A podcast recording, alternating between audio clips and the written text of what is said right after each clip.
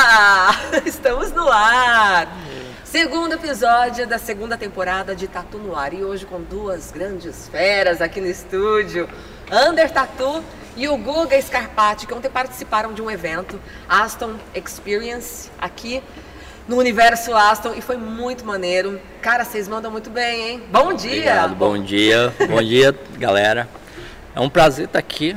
É, tava esperando esse convite já há um tempinho, né? Na verdade, eu tava falando com a Kelly já há algum tempo e combinando, só que minha agenda tava bem complicada, mas hoje deu certo. E a gente vai bater uma conversa bem legal. Tem muita coisa para contar hoje. É isso aí. Bom dia, André. Bom dia, tudo jóia? o André ele é mais quietinho, ele é libriano. Ai, gente, gente, isso aqui vai virar um, um rolê de astrologia já já, porque a gente sempre fala de signo. O André Libriano já é mais paz e amor, quietinho. Gente, olha a coincidência. Primeiro episódio foi um geminiano batendo papo aqui com a gente, né? O Giovannini. E o Guga é geminiano! Sou geminiano e geminiano fala mais que a mulher do leite. Mas fala mesmo, Fala. mas gosta de falar. Fala, eu sou geminiana também. E você sabe que ele, é, geminiano, os librianos são amados, né? Todo mundo paparica libriano, mas geminiano ou você ama ou você odeia. É, geralmente odeia. Geralmente odeia. E aí quando você nasce geminiano com acidente em escorpião, aí. Rapaz! Aí odeiam mesmo, aí não tem Odeiam jeito. Aí falam que você não presta mesmo. Tá? Desconfiado, né? É. Não, dizem que só seduz e deixa pra lá. Mas esquece isso. Sou um bom geminiano. Isso. Guga é de São Paulo, na verdade ele é baiano, né? Mas Eu tá sou em baiano. São Paulo. Isso. Eu sou do mundo. É, a gente é do mundo, né? Tão Ah. bom ser do mundo. Adoro. E o Ander é de Itatiba mesmo, Eu né? sou daqui mesmo. Isso. Itatiba, terrinha boa, né? Porra, pra caramba. Terrinha de sossego, gente. Quem gosta de paz, amor e sossego, aqui é o lugar, né, Ander? Exatamente.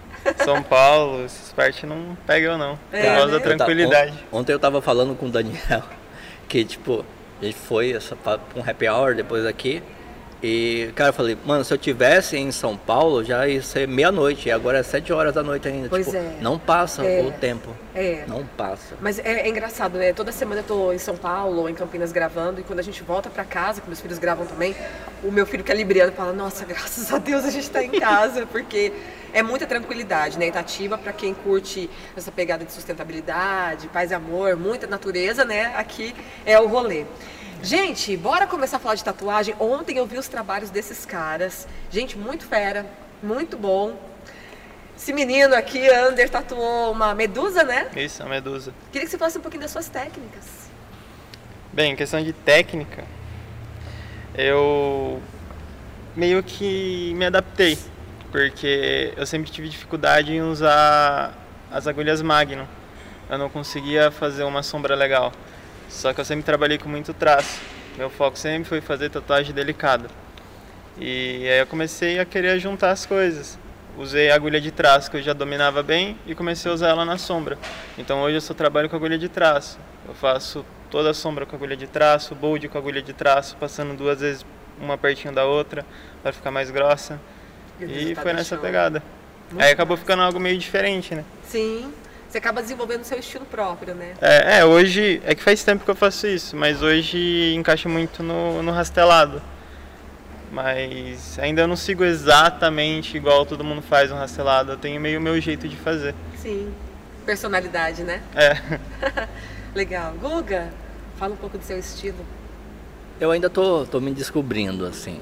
É, Geminiano não para de se descobrir É, nunca, tá? exatamente. É porque a gente nunca está satisfeito, de É. fato, sabe? A gente sempre quer melhorar um, um, um pouco mais. E eu gosto muito da arte abstrata. O abstrato, ele sempre me agradou bastante, mesmo antes de, muito antes de, de, de me tornar tatuador, eu já gostava demais da arte abstrata. Quando eu vim para tatuagem, eu percebi uma coisa, tá? Que o, o Brasil, ele ainda é muito pobre culturalmente em relação à arte, tá? É, infelizmente. É, e existe algumas tendências que elas, que elas estão enraizadas, um- um- uma galera que, que pegou o estilo mais, mais americano e trouxe para tatu e isso predomina, que é o preto cinza, é, realismo, então isso ainda é muito comercial dentro do, da, da cultura artística do Brasil. E quando você tem algo novo que traz uma identidade, até você realmente ser introduzido no mercado, é, leva um tempo. É. Então eu tenho, eu tenho uma ideia do que eu quero, que é uma arte abstrata, seguindo é, algumas técnicas de pintura mais técnica, tá? E mais artística mesmo, como aquarela, como acrílico e até óleo. É, e eu estou desenvolvendo esse estilo para focar realmente nessa linha de trabalho que é o que eu gosto de fazer.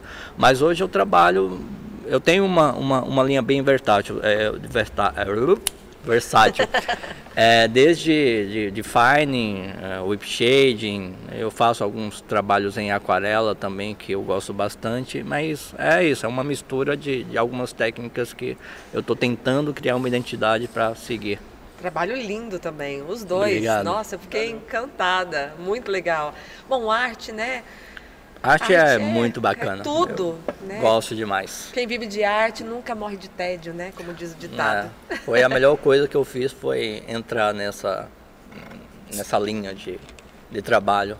É, vamos falar sobre a história de vocês então, né? Gente, olha só, o Under tem uma história relacionada a igreja, né? Aparecida do Norte. Quer dizer, o que, que, que Aparecida do Norte tem a ver com tatuagem? Conta pra gente. Essa é a história dele. No meu primeiro emprego, eu fazia vitral de igreja. E é meio curioso, porque ninguém nota isso. Você chega numa igreja e olha aquela janela, você nem imagina como é que faz. E aquilo é tudo manual, é tudo feito no pincel. É pincel, e a tinta é um pó. E depois isso vai para um forno. Mas aí é muito complexo para explicar. Mas tem todo esse processo.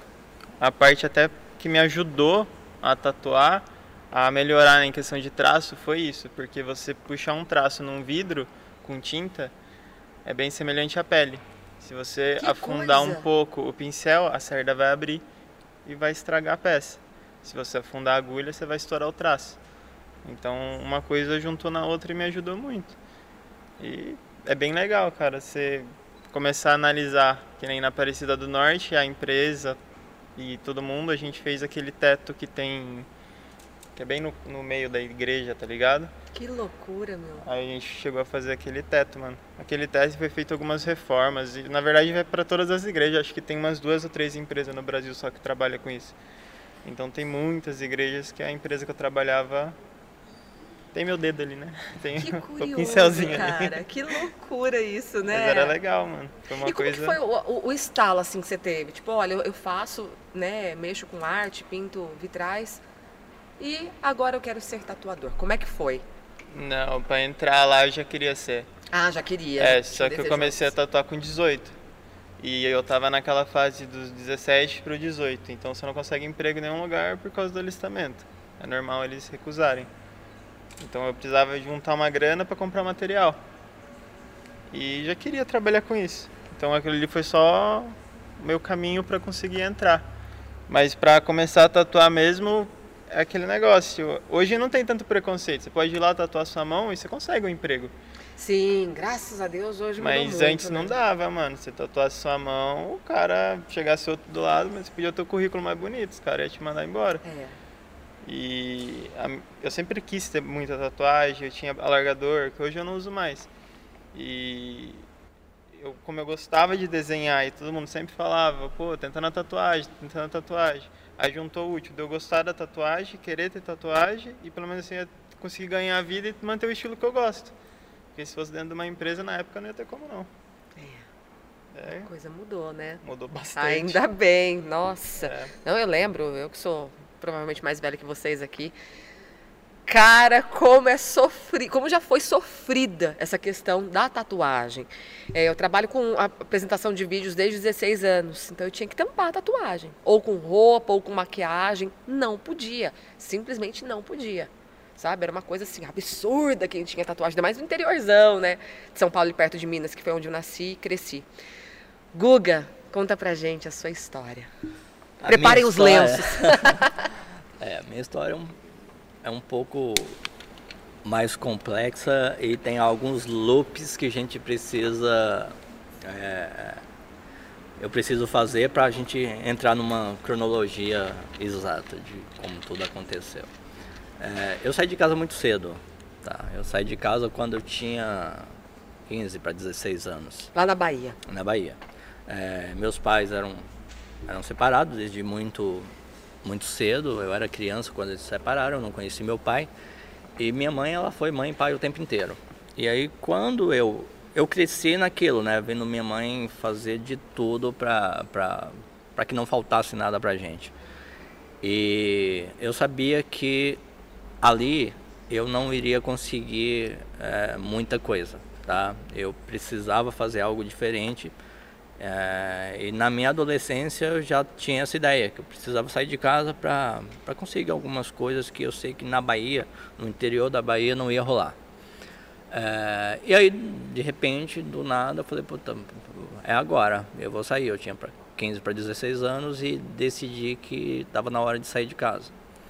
E aí eu saí e fui para Brasília. Por que Brasília? Eu não faço a mínima ideia. Deixa eu, a vida me levar. É, eu não, talvez por conta da música do do Legião Urbana, né? Estou indo para Brasília, nesse lugar, nesse país, lugar melhor não há, alguma coisa assim. Mas eu fui, eu só fui, não conheci ninguém, não conhecia nada. Era a primeira vez que eu estava saindo de casa de fato, totalmente cru de tudo, mas com uma vontade, uma vontade de mudar realmente uh, a minha vida e, consequentemente, dar uma, uma condição melhor para minha família. E aí eu fui para Brasília e lá eu, eu sempre fui muito curioso, sabe? Geminiano, geminiano é curioso. É. E eu queria aprender tudo, queria tudo que eu olhava, eu queria aprender. E, e na época a tecnologia ela estava ela tava mudando, né, de algo muito mais arcaico para algo mais tecnológico, de fato. E, e aí eu comecei a, a aprender TI. Né? Eu fiz um curso no Senai de, de, de montagem e manutenção de micro e comecei a trabalhar numa empresinha ainda adolescente lá. Você curtia? Eu curtia demais, curtia bastante, porque era algo que me fazia é, me sentir bem e, e, rentavelmente naquela época era bem interessante, porque praticamente ninguém trabalhava com TI, tá? era algo muito novo ainda. E foi nessa época que eu aprendi demais, assim, sabe? Eu aprendi a ser homem de fato.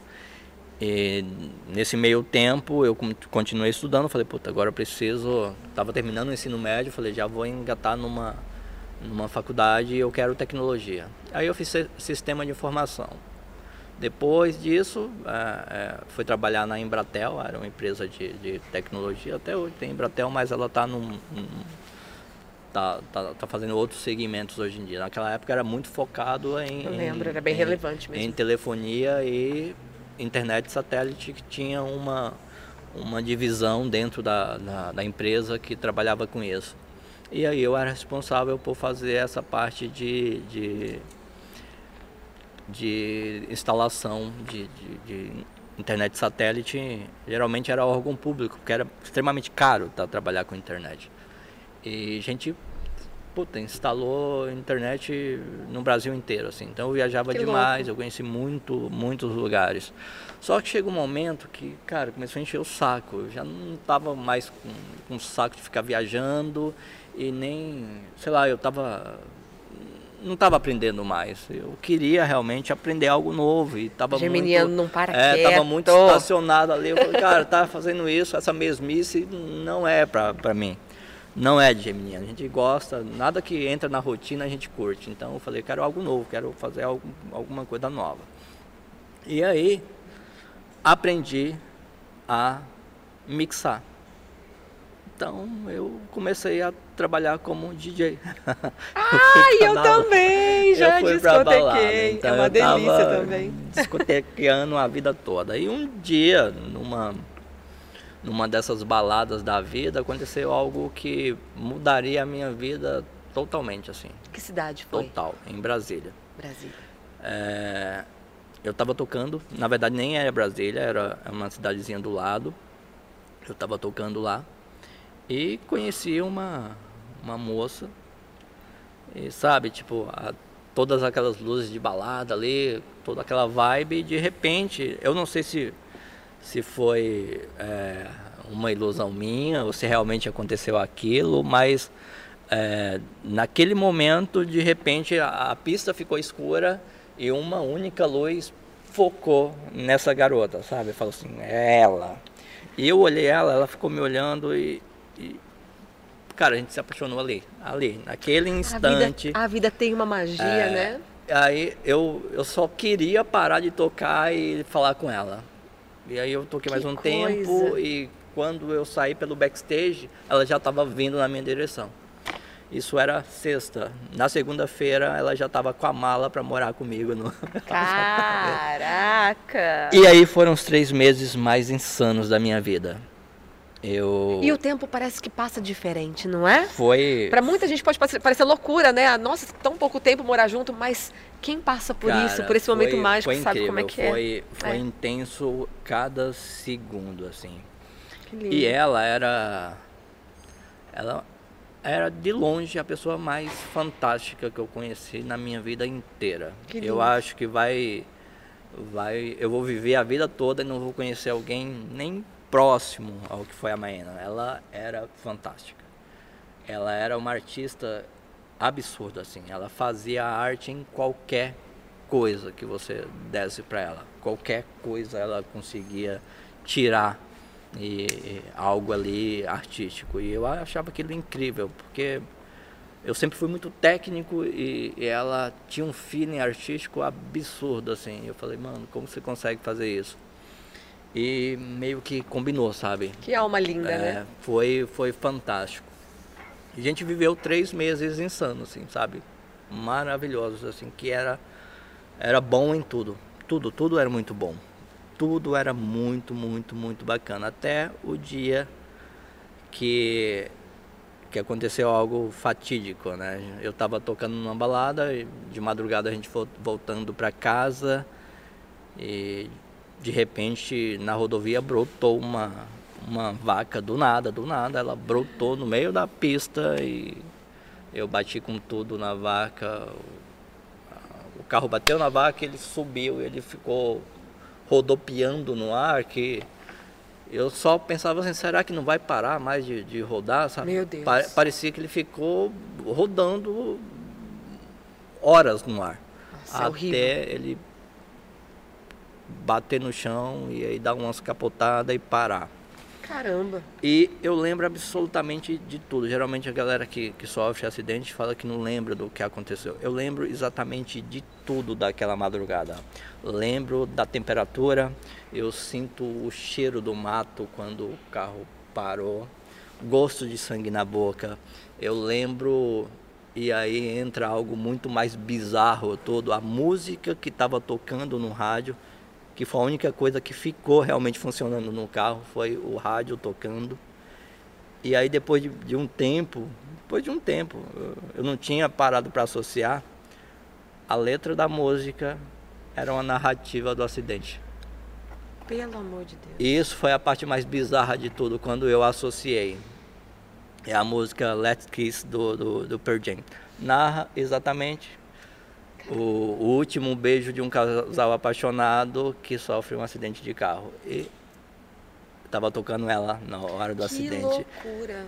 Meu Isso Deus. arrepia até Meu hoje e Deus. é bizarro. É... Demorou para mim associar, mas quando eu percebi, eu falei, cara, que louco que é isso.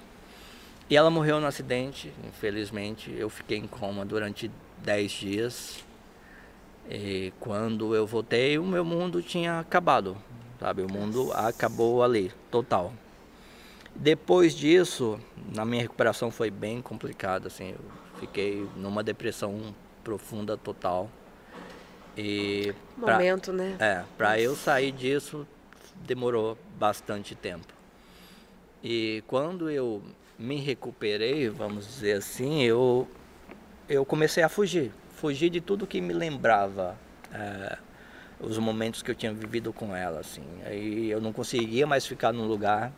Eu mudei de Brasília, aí fui morar, voltei para Bahia, depois da Bahia já não estava me fazendo bem, eu saí, aí eu fiquei perambulando o Brasil inteiro até chegar no Mato Grosso do Sul, onde eu morei há algum tempo. E lá eu comecei a estudar engenharia, eh, resolvi mudar tudo, saí da, da música, deixei TI e fui para a indústria, né? Foi meu con primeiro contato com a indústria. E isso me ajudou demais, tanto a amadurecer é, como ser humano, também como é, perceber que a vida continuava e eu precisava seguir. Então na indústria eu, eu me achei, eu me encontrei de fato. E adorava engenharia. Cara, até hoje eu adoro engenharia. É algo que, que me dá um, um prazer enorme, assim. E eu trabalhei com engenharia por muito tempo, primeiro com açúcar e álcool, depois com biodiesel e por último eólica. Uh, quando eu vim para São Paulo foi justamente para trabalhar com eólica e aí eu entrei numa empresa, aí me mudei para fora do Brasil, fiquei quase oito meses na Alemanha estudando, especializando em, em, em aerogeradores para a gente começar a montar parque eólico aqui. Que interessante. No, no Brasil. E aí foi isso. Eu comecei a trabalhar com, com eólica no, no Brasil inteiro e meu último projeto de eólica foi em 2016, lá na Bahia. E lá eu comecei a me sentir estranho. Eu sempre me conheci muito, sabe? É, entender meus limites, saber até onde estava dando para mim. E de repente eu percebi que eu não era a mesma pessoa. Eu estava estranho. Alguma coisa estava muito errado comigo e eu não sabia o que era. Até então que eu imaginei, cara, eu, eu tô nessa vida há quase 10 anos, sem férias, sem descansar, trabalhando, viajando o tempo inteiro eu acho que já, já é burnout, sabe? É, já estou no limite Aliás, total. Esse é um problema que a humanidade está sofrendo é. demais. Eu preciso desacelerar. E aí, um dia eu estava na obra e deu tela azul do Windows, sabe? Deu. O sistema desligou. E aí, quando eu voltei, eu não enxergava. Fiquei cegão. Caramba! Falei, ferrou. Que isso? Fiquei cego agora. Meu Deus. E aí, beleza, vamos voltar para São Paulo e ver o que está acontecendo. E aí, a, a cegueira foi uma hora, uma hora e meia mais ou menos, mas bateu um desespero absurdo, assim. E aí eu voltei, fui no médico, ele passou alguns exames assim, falou assim, você está com um, um quadro de estresse absurdo, você precisa parar eu vou te dar uma licença aqui, você vai ter que descansar para recuperar realmente que você está no extremo. Eu falei, cara, eu sei, eu sinto realmente o estresse, mas tem algo em mim que não tá legal. Eu sinto que tem algo que não tá legal e não é cansaço. Que bom que você ouviu é, essa intuição. Sabe, eu falei, não, não tem algo aqui que não tá, não tá. Eu não sei se eu preciso de um especialista, ou o que que eu preciso, mas não tem algo. Eu falei, ah, tá, eu vou te passar por, era um uma clínico. Mas você não sabia é, exatamente o que era. É, eu vou passar você para um clínico para que, que ele faça alguns exames. E aí eu fiz um check-up total. Eu estava em casa descansando, o médico, o médico nem foi o, a recepcionista ou ninguém, um médico me ligou. Falou, você precisa vir aqui, por favor, traz um acompanhante, por favor. Eu falei, puta, não tinha ninguém Meu em São Deus. Paulo. Eu falei, não, beleza, eu vou. Aí eu cheguei lá e ele falou, ah, então, cadê seu, seu acompanhante? Não tem um, ninguém aqui? Eu falei, não, não tem ninguém. Mas nem amigo? Eu falei, tenho amigo, mas vai, vai, o que que aconteceu? Aí ele falou, ah, eu vou ser bem direto com você. Você tem um linfoma em terceiro estágio. Eu não sabia nem o que era um linfoma e muito menos um linfoma em terceiro estágio. Aí ele falou, ó, o linfoma é um, é um câncer, tá? Que ataca o seu sistema linfático ele não, não se manifesta em forma de tumor, em, em, em, em nódulos, é, ele só vai baixar sua imunidade ao extremo Meu e Deus. vai começar a parar seu sistema. E no primeiro estágio, segundo estágio, ele é curável, né, tem tratamento. No terceiro estágio, não tem o que fazer. E não tinha aparentemente sintoma? Foi só uma percepção que você é, tinha? Eu senti que algo estava estranho. Eu... Mas dor? Tipo não, coisa, não, não, ele falou, é, o linfoma ele não causa nenhum tipo de dor, nada, Caraca. zero dor. A única manifestação quando você tem um linfoma é alteração nos gânglios linfáticos, que são as ínguas, né? Aí às vezes você cortou um dedinho, você tem febre e sai uma íngua na virilha, no, no pescoço, na axila. É algo que é a forma dele se manifestar. Meu Deus. E estava no terceiro estágio, tava eu falei, mas e aí? Ele falou, ó, agora você tem pouco tempo aí. Ah, E aí, aí você fala, caralho, caraca. ferrou o rolê. Mas ferrou bastante o rolê. Isso foi em que ano? Isso foi em 2016, final de 2016. Eu falei, ferrou. Tá, tá bom. É isso. E aí fui pra casa, falei, ah, vou viver agora, né? Já que eu não tenho muito tempo, vou aproveitar Meu o que eu pai não amado, aproveitei e isso. vou espirocar o rolê agora. Vou fazer valer a pena esse, esse tempo que eu tenho. Cara, E aí imagina fiquei- a cabeça, é. como que fica. E aí, a- até então eu tava bem, sabe? Nesse dia eu tava bem, no outro caiu a Nossa. ficha. E aí eu fui pro. Sabe, eu fui lá pro fundo do poço. E como um bom geminiano, a gente odeia, odeia precisar dos outros. tá? É, A gente não quer precisar de É. ninguém de jeito nenhum, porque É a gente acha que tá isso. incomodando, É, tá? exatamente. Então eu falei, cara, vou, vou seguir o baile sozinho, não avisei pra ninguém, falei nada pra ninguém. E aí um dia eu tava em casa, mal, já tinha. Sou magro, já tava muito mais que isso. E aí um dia, eh, na minha depressão, eh, eu acordei no sofá, porque não tinha força nem pra, pra cama, não tomava banho, não comia, não fazia nada. Aí eu ouvi uma, uma voz do nada, assim, sabe? Logo que você acordou. é, sussurrou alguma coisa que eu não entendi direito. Eu falei, caralho, ele tá sonhando com alguma coisa. E aí, quando eu despertei, um cheiro, sabe? Um cheiro que eu não sentia há muito tempo. Muito tempo eu não sentia aquele cheiro. Aí eu puxei um pouco de ar, falei, cara, que saudade que eu tava desse cheiro. Aí eu só escutei, levanta daí agora. Olho para um lado, olho para o outro, ninguém. Falei, tá bom.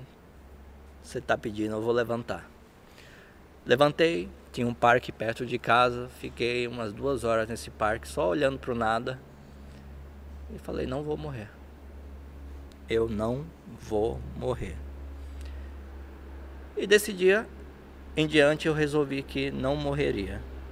Não com aquele linfoma. Falei, eu posso ser atropelado na rua, posso pegar uma gripe e morrer, mas eu não vou morrer de câncer.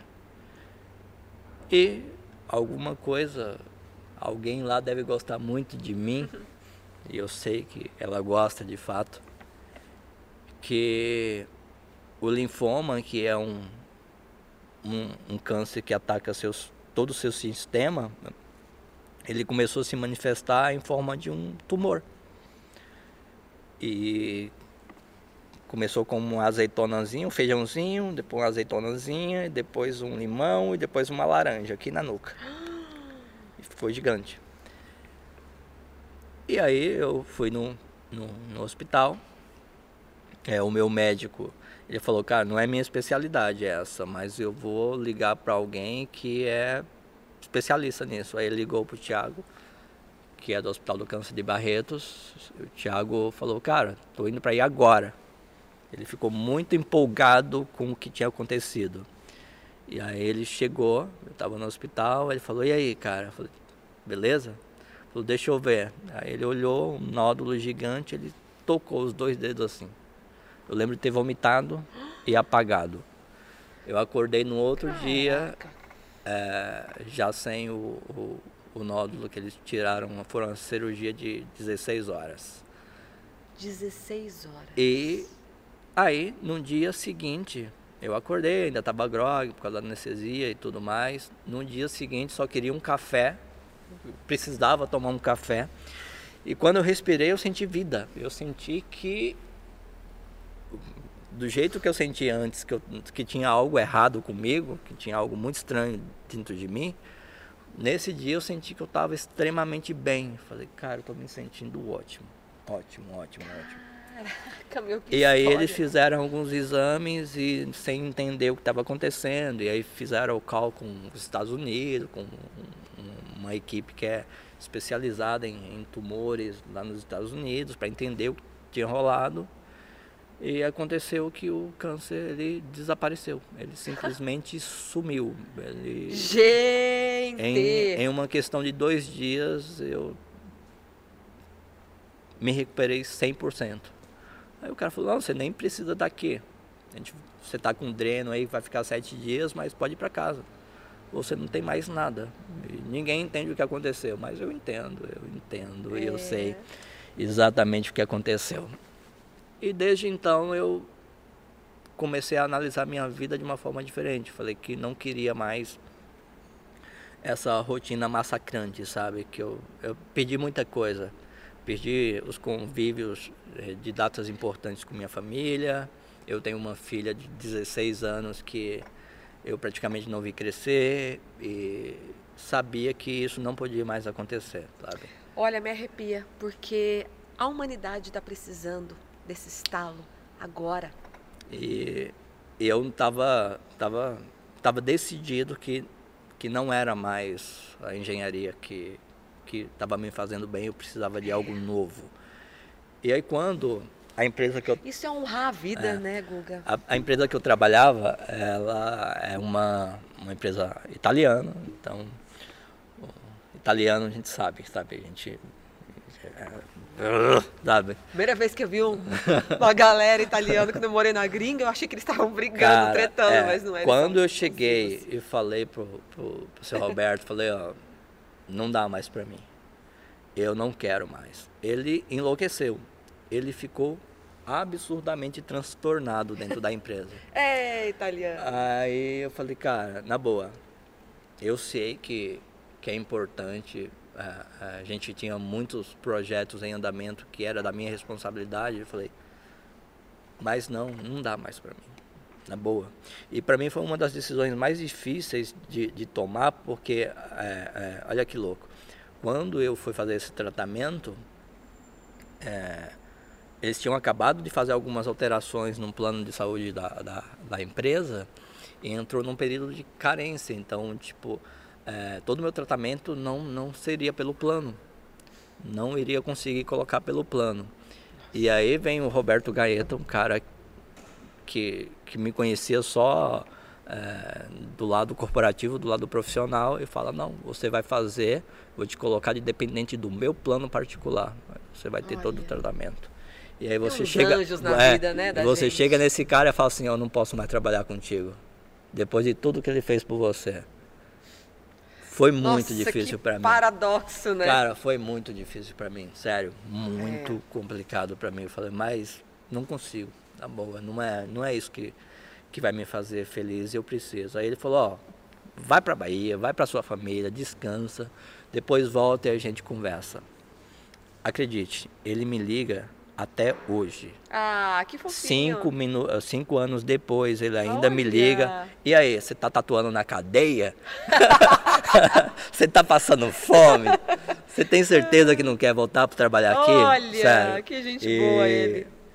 É alguém que eu tenho uma gratidão eterna, sabe? Tipo, é um senhor de 76 Que anos, gracinha. mas que me ensinou muito, muito no tempo que eu fiquei lá. E eu sou eternamente grato por isso. Mas daquele momento que eu decidi que eu não queria mais engenharia, na verdade não que eu não queria mais engenharia, eu não queria mais a rotina que eu tinha. Eu queria mudar.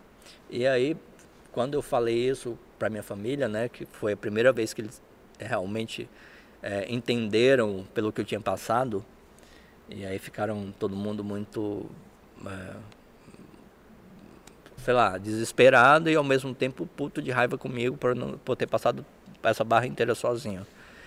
E aí eu falei, ó, não quero mais, eu vou mudar, eu preciso fazer algo que realmente me dê prazer, porque não é na engenharia que tá dando. E aí minha mãe surtou, né? Ela falou, cara, você tem uma filha, você tem, você tem suas responsabilidades, você vai largar uma carreira que deu tão certo para você. Eu falei, mãe, eu saí de casa muito cedo e sempre me reinventei, sempre, sempre. Não vai ser agora que não vai dar certo. O que eu escolher para mim vai dar certo, porque eu quero que dê certo. E aí, mas o que que você vai fazer? Eu falei, não faço ideia. Até então eu não fazia ideia do que, do que fazer. Coragem, né? Tão bom. É, aí fiquei avulso, ocioso e, E chegou um momento que eu falei, puta, eu preciso me decidir. Aí falei, ah, vou, vou tentar eh, manter a engenharia próxima, fazer algumas consultorias, mas nada de tocar projeto em obra, nada. Eu falei, mas não, eu me conheço, eu, eu gosto de estar ali. Ficar só fazendo consultoria enquanto alguém está fazendo um trabalho e você de longe não vai ser para A mim. gente não aguenta, né? Eu não aguento. Da- Daqui a pouco eu vou estar lá na obra e falo assim, é assim que tem que fazer. Então, eu falei, não, não, eu preciso mudar totalmente. E aí, desde, lembra que eu falei dos loops, desde que, que a Maena morreu lá atrás, é, uma maneira de me conectar e me sentir melhor foi rabiscando, sabe? Eu rabiscava, eu desenhava alguma coisa ali, pessimamente, mas só para me sentir melhor.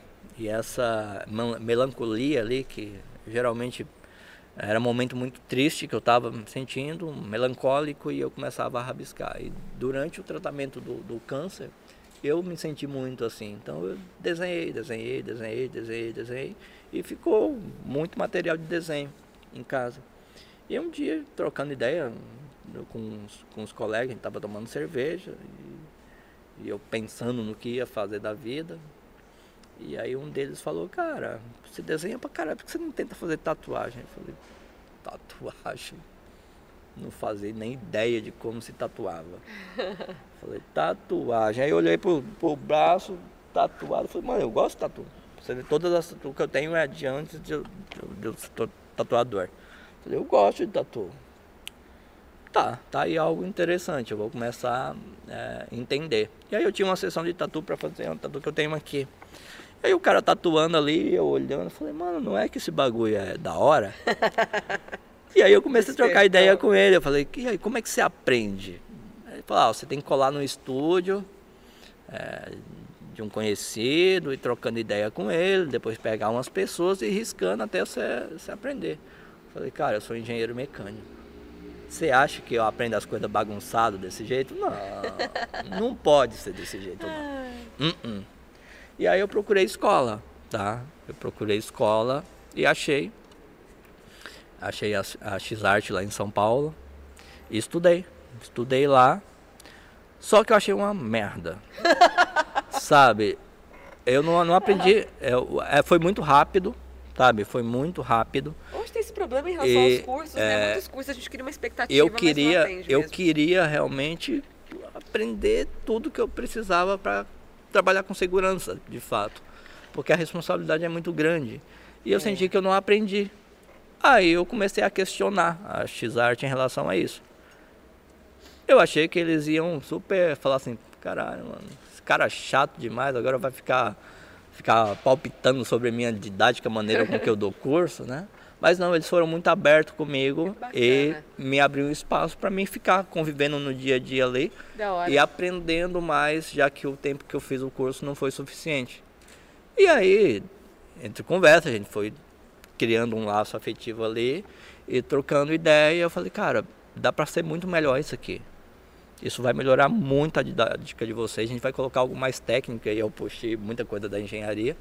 Legal. Vamos fazer isso, isso, isso, isso, isso. Vai melhorar demais a estrutura e, e- e o conhecimento dos alunos depois. Eles vão sair muito mais preparados aqui para tatuar. Eu tiro por mim porque eu fui um ex-aluno. E eles. Tá, beleza, vamos fazer essa parceria.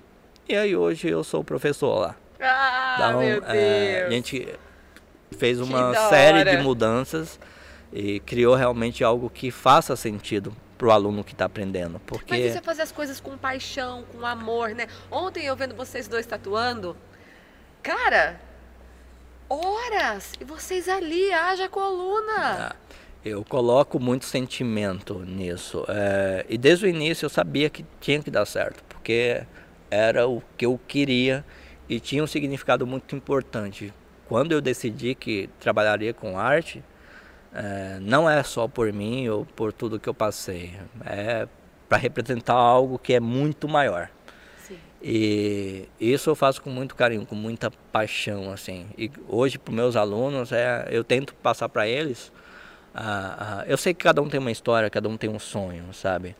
E tudo que eu tento passar é para que eles entendam realmente a grandeza que é a tatuagem.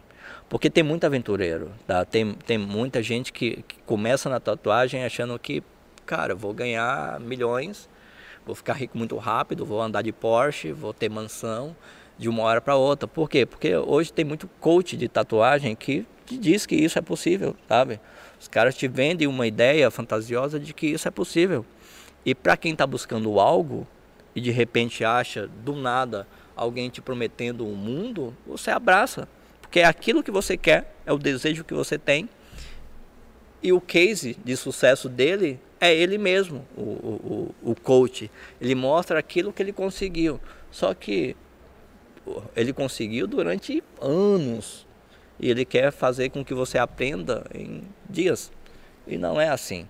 Então essa ideia, essa realidade. essa ideia fantasiosa que tem muito, isso tem demais, sabe? Hoje o que mais tem aí é uma galera enganando para vender. Ah, em tá? todas as áreas. Pra, é, em todas. E, e, e isso é muito perigoso, É. porque você cria. é, é, você vai criando um monstro, né? E trabalhando em cima, mentalmente em cima de alguém que não está preparado para aquilo. E aí ele começa com a ideia de que vai ter sucesso, que vai aprender muito rápido, e aí acaba cagando na pele dos outros, fazendo muita é, é, é, tatuagem ruim é, e se frustrando no meio do caminho, investindo pesado, porque a tatuagem não é barata, investe, investe, investe, e aí não dá certo, fica numa situação pior do que estava. Então você tem que ter cuidado. Hoje as Quando eu. pessoas também vão muito pelo status da profissão, né? Sim, Não é aquela é, coisa de paixão, não. Eu vou porque eu gosto, porque eu quero, porque eu tenho talento e eu.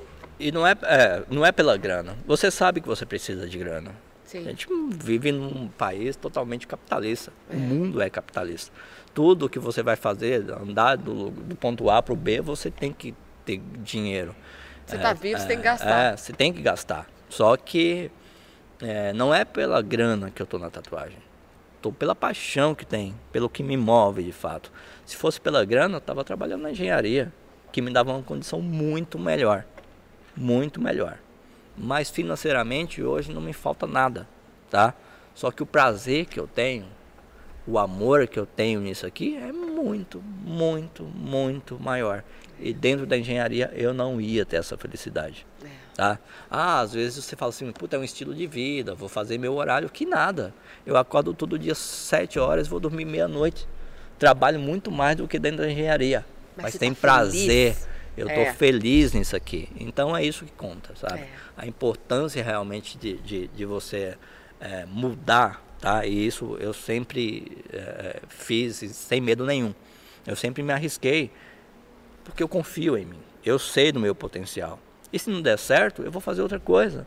E se não der certo lá, eu vou fazer outra. Eu A tô gente se vivo. reinventa, né? É, eu tô vivo. Enquanto eu estiver vivo, eu vou estar disposto a melhorar cada vez mais, seja em qualquer área.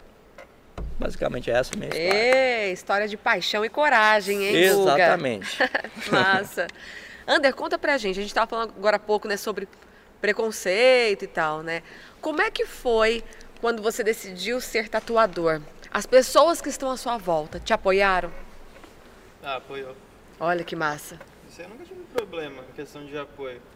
A única coisa é que eu sempre morei com a minha avó, né? Então, os antigos é diferente, né? O pensamento. É. Eles acham que você não fazer faculdade, você vai passar fome. E aí quando eu falei que queria tatuar, todas essas coisas, ela falou assim, se isso dava dinheiro. Dá pra viver disso? Aí eu falei, dá, pô, dá. Aí eu comecei a tatuar em casa, né? No começo de tudo. E aí foi aquela vibe, tipo, levava um cliente na semana, às vezes conseguia uns dois. Ela foi vendo que foi girando, foi girando, aí cada vez indo mais gente e conseguindo as coisas, né? Daí ela esqueceu esse negócio aí, mas tipo, de preconceito ela nunca teve, isso aí foi bem Olha, legal. Que legal. Geralmente o pessoal antigo tem mais preconceito, né?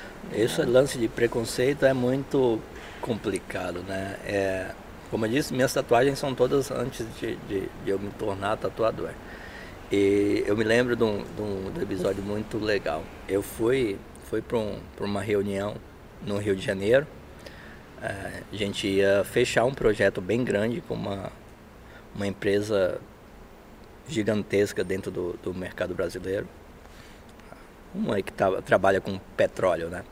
E E aí, sou executivo dessa empresa, numa, numa sala com uma mesa gigante, assim, uma galera sentada, um monte de executivo, diretor e todo mundo. Aí tinha eu e tinha uma moça que era que era do, do administrativo da empresa que eu trabalhava, e eu como engenheiro, é, que ia realmente apresentar o projeto e ia fechar o negócio. E aí era, era até parecido com isso aqui, só que bem maior.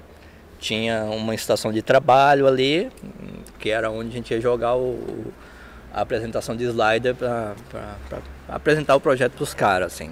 Aí eu cheguei, abri meu notebook, tô, tô mexendo ali, tava exatamente desse jeito, caminho um pouquinho aberta, calor desgraçado do Rio de Janeiro, tatuagem aparecendo, alargador já tinha.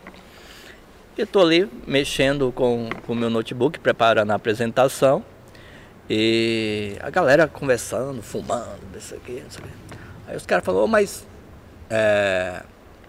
E aí, vai demorar muito aí para você ajeitar essa parte de, de, TI aqui, porque a gente quer começar a reunião. Eu falei, mas eu não sou TI. Ele falou, quem é você? Eu falei, eu sou engenheiro da Transat. Pá! Aí todo mundo. eu sou engenheiro que a gente vai é fechar foda. o projeto aqui. Só tô preparando o slide pra gente começar a reunião, beleza? É Aí foda. Todo mundo ficou um olhando pra cara do outro assim, falou, caralho, mano, é ele que é o engenheiro.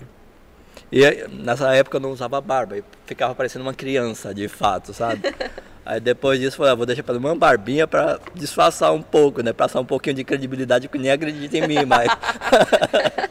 mas sério, os caras te olham diferente quando é. você vê. Vê tatuagem, alargador. Né? É. Hoje mudou mas, bastante. mas ainda existe. Ainda acredite. existe. Existe, existe, existe bastante ainda, é. infelizmente. Mas isso é uma cultura, né? E, e problemas culturais é, é, muito difícil de, de, de serem erradicados, assim, sabe? é muito, muito, é uma transição muito lenta. Muito. Aliás, eu, eu apresentei um, uma. Meu Deus, quase caiu tudo aqui. A câmera quase despencou, mas estamos bem. Eu apresentei uma live e era sobre saúde mental. E falou, o, o, o palestrante é um cara da ah, ele mexe com RH da Sony, de grandes empresas dos Estados Unidos. E ele falou exatamente isso que você disse, que para você mudar a cultura de um lugar é mais de 100 anos. É muito. É muito tempo. Então a, gente, a gente está há 500 anos e não consegue mudar a nossa cultura. Tem alguma coisa não, de errado nesse é, país faz 500 não anos. Vai, não vai mudar de uma hora para é. outra. É. Infelizmente é isso, sabe? Tipo, você tem que, que investir muito em educação e, e, e educação é a longo prazo. Não adianta é eu, pen, eu pensar que essa mudança vai acontecer para nossa geração. Isso vai acontecer para a geração dos nossos filhos, sabe? Mas netos, tem, que ser, é, tem que ser algo feito agora. É, a gente é, tem que, fazer feito para a gente colher um resultado que a gente nem vai ver. Sim. Mas precisa ser feito. Você vê Sim, uma, é umas coisas tão, tão ridículas acontecendo em relação a preconceito que não dá mais para aceitar. Tem coisas que a gente fala, não acredito que isso está acontecendo é, agora em 2000. Porque é, porque é tão ridículo e, e infelizmente acontece. É. E só quem realmente passa e sofre por isso que entende. É, é, eu, eu sei que isso acontece o tempo todo, mas eu não estou na pele, sabe, de, de quem realmente sofre isso diariamente. É. E isso é muito tenso. É, é tenso, é muito, tá muito perigoso. É. Ander, só vota em tatuagem? Não, ela não tem. Não, ela te não. apoiou, mas não quis fazer. É, que tipo, quando vai ficando idoso, a pele fica muito sensível. Hum. Então, ela não gosta, tipo, nela, mas mesmo se ela quisesse, não dá pra fazer. É. Porque ela cria hematoma muito fácil. Tipo, de você pegar na, na, no punho dela, tipo, levantar ela, você pode fazer um machucado. É. Então ela tem esse problema na pele. É... Mas que bacana que ela te apoiou, né? Ah, é legal. Você tava falando desse negócio de preconceito da empresa, eu lembrei quando eu fui comprar meu carro. eu eu fui comprar fui comprar meu carro e eu tava já com o carro que quis trocar. Só que, tipo, eu não sei você pra tatuar, mas eu coloco uma camiseta mais velha, porque eu sempre derrubo tinta. Calça, sempre uma roupa mais velha, porque eu sempre faço alguma cagada. E eu terminei a tatuagem e fui numa loja. Aí eu parei o carro lá, entrei, aí tinha um carro que eu queria lá, olhei, olhei assim. Aí ninguém vinha me atender, mano.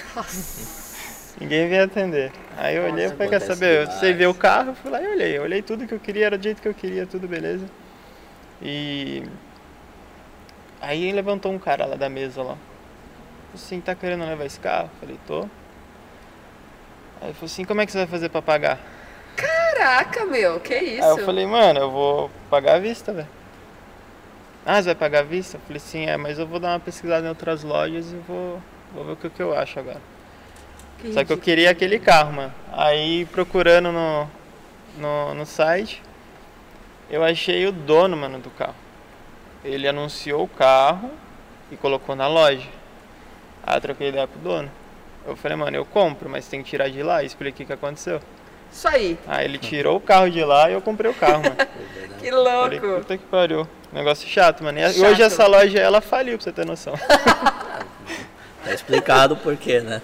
Esse cara é foda. Esses preconceitos são. Já não são mais aceitáveis, né? Não dá pra. Não, gente, não dá. Acontece umas coisas que você fala, cara, como que pode É, hoje em dia, sabe? isso. Porque tudo tá globalizado. Então a gente sabe hoje em dia que, meu, o problema que acontece com os outros, Uhum. né? Então você já, você já se sente mais tocado. Você fala, porra, meu, nossa, que foda Qual é- isso, qual a né? Mas não, né? não é todo mundo que se conscientiza, sabe? E muda. Não, porque é, é, volta lá o lance cultural, isso aí não vai mudar. Não vai, porque é, é, mudar a essência de alguém é muito difícil. Muito difícil. Não dá para você é, transformar alguém e fazer com que ele é, crie uma, uma maquiagem, um, um personagem ali, passe a ser do nada uma outra pessoa. Não dá. Não dá. A essência, se a essência preconceituosa está enraizada, e isso está enraizado no sangue, na genética do ser humano. Ele vai ser assim a vida inteira, vai passar para pro, os filhos, para a família, porque é dele, sabe? O ser preconceituoso, ele vai ser para sempre. Sempre. Não muda. Complicado, né? Não muda. Nossa, difícil demais. Você tem que ter realmente uma referência muito forte para você mudar. Alguém que está ali no seu dia a dia o tempo inteiro te brifando, te Sim. podando, isso não é legal. né? é. Se você não tem uma boa referência, se você simplesmente acredita naquilo que você acha certo, é muito complicado você mudar.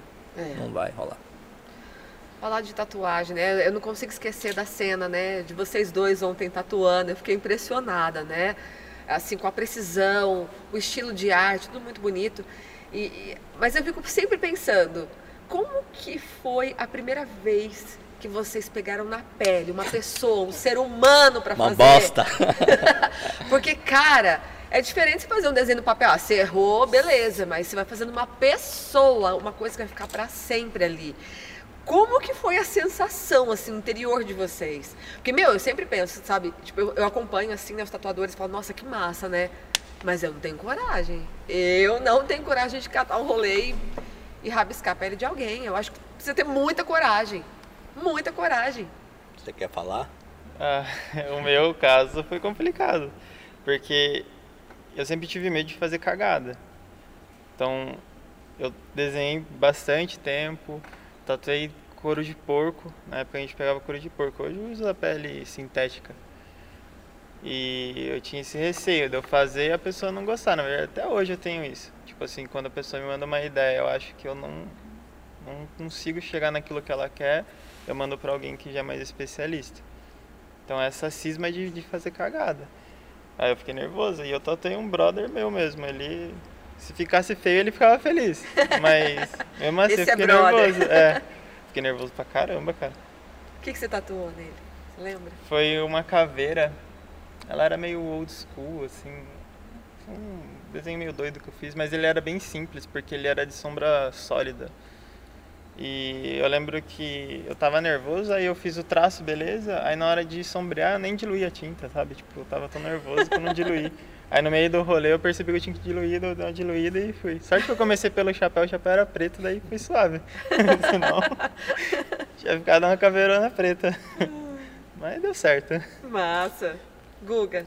A minha primeira tatuagem, ela, ela, ela foi, foi muito tensa de fazer. Primeiro porque é, eu ficava pensando o tempo inteiro, não posso errar, não posso errar, errei, não posso errar, não posso errar, errei, errei, errei. E escolhi uma referência muito, muito é, errada, de fato. Era a primeira vez que na pele eu estava tremendo demais e peguei um trabalho geométrico para fazer. Péssima ideia, péssima escolha. Ficou horrível. que eu, dó. Eu lembro que o Giovanni, ele adorou o trabalho. O Giovanni falou, mano, tá bom demais. Eu falei, uhum, tá, tá ótimo.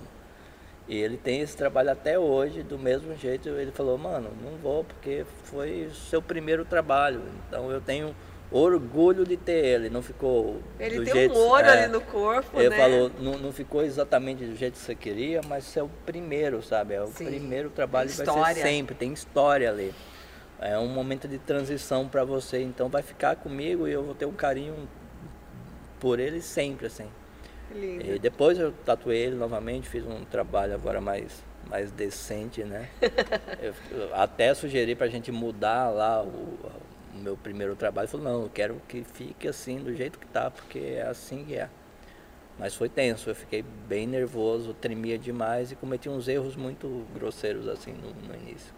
Mas faz parte. Faz parte, né? Ainda bem que vocês tatuaram em Brothers, né? É. Que tem essa consciência, né? E quer levar o carinho, né? Na pele mesmo. Ah, pra, pra mim começar a monetizar de fato é, é, meus trabalhos demorou, demorou muito, assim, sabe? Tipo, enquanto eu não estava 100% preparado de fato é, para realmente fazer algo que, que, que pudesse ser cobrado, eu não fiz. Eu tatuei muito brother, muita gente assim que, que, que acreditavam em mim, mesmo eu não, não, não acreditando tanto. Mas aí sim, depois que a confiança, né? Primeiro você você tem que estar confiante naquilo que você você está fazendo. E quando a confiança vem, aí flui, né? Porque você começa a focar na parte, não só na parte técnica, mas como na parte artística, que é o legal do rolê. E aí quando a confiança bateu, fluiu.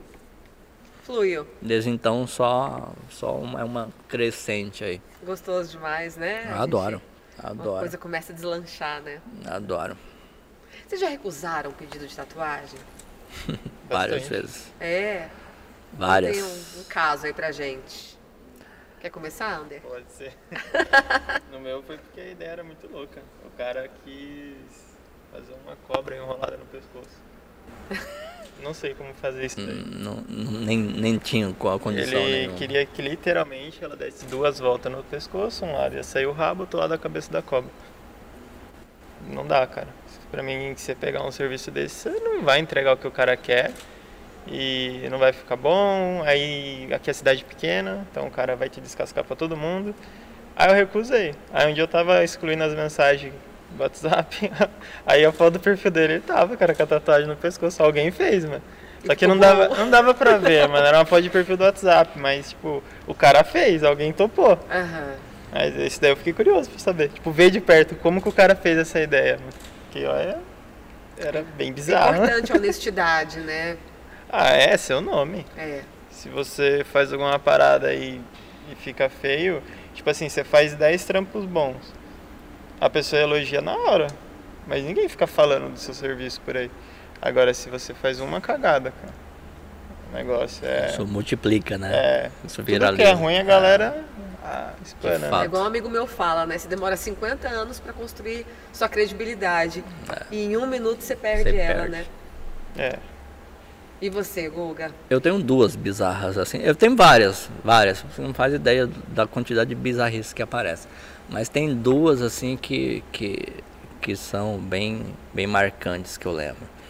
Uma, é, eu tinha uma cliente, ela tatuava comigo sempre, né? Aí um dia ela mandou uma mensagem pra mim e falou assim, ó... Gu, minha mãe tá, tá querendo fazer uma tatuagem. Aí eu quero que você faça. Porque eu confio em você e tudo mais. Falei, beleza. Aí eu nem perguntei o que era, absolutamente nada assim. Eu falei, beleza. Ela já era cliente minha, eu falei, manda ela vir aí. Aí ela chegou com o namorado dela lá no estúdio. E eu falei, o que você vai tatuar? Aí ela falou, ah, então. Você via que era um casal muito recente ainda, que tava num momento de paixão, sabe? Nossa, tava. Você olhava pros dois saía aqueles coraçãozinhos assim, sabe? Aí eu falei, tá. Que é que vai ser? Ah, então, quero fazer o nome dele assim, na, na nuca. Eu falei, eita! Tá, tá bom, beleza. Aí é, ela me falou o nome do cara, eu vou citar aqui, mas enfim. Aí eu fui lá e vou dar um nome fictício aqui, Marcelo. Aí escrevi Marcelo lá com a caligrafia cursiva e trouxe para ela ver. Ela olhou assim, gostei. Uhum. Aí o cara chegou, olhou. Não, mas não é assim não. Aí eu, aí eu falei, putz, será que ela me deu o nome errado do cidadão? Meu Deus. falei, ferrou, trocou o nome. Ai, aí ai, ai. eu falei, seu nome não é Marcelo? Ele falou, sim, é Marcelo, mas eu quero Marcelo Almeida da Silva, ah, não sei o quê. fala sério. Eu falei, Que eu falei, é sério isso? Aí ele falou, é sério. Absurdo. Eu falei, você quer uma assinatura? Você Não, quer. no corpo É, alheio, é, né? eu falei, no corpo da moça. Você, você quer colocar assinado e timbrado como propriedade sua, é isso que você quer fazer. Aí eu falei, você é fazendeiro, tá, tá marcando o gado, é Você isso? falou? Falei, é isso que você quer fazer? Mandou essa. Aí ele já ficou assim, meio, sabe, querendo ir pra, pra agressão. Eu falei, não vou fazer. Aí ele falou, por quê? Eu falei, não vou, eu me recuso a fazer isso aqui. Eu já não queria fazer seu nome. Aí fazer seu nome com assinatura, de jeito nenhum. Por favor, não vou te atender. Aí eu pedi desculpa pra moça. Eu falei, eu sinto muito por você, por você ficar em silêncio. Você tem um cara, um escroto, querendo colocar o nome completo em você, marcando você como um gado e você não fala nada. Aí ela, sabe? Eu falei, Como não tem vou fazer. relações É, abusivas, eu falei, né? não vou fazer, não vou fazer, por favor. Ah, mas você é um prestador de serviço. Eu falei, eu posso aceitar e não. Claro. Problema meu.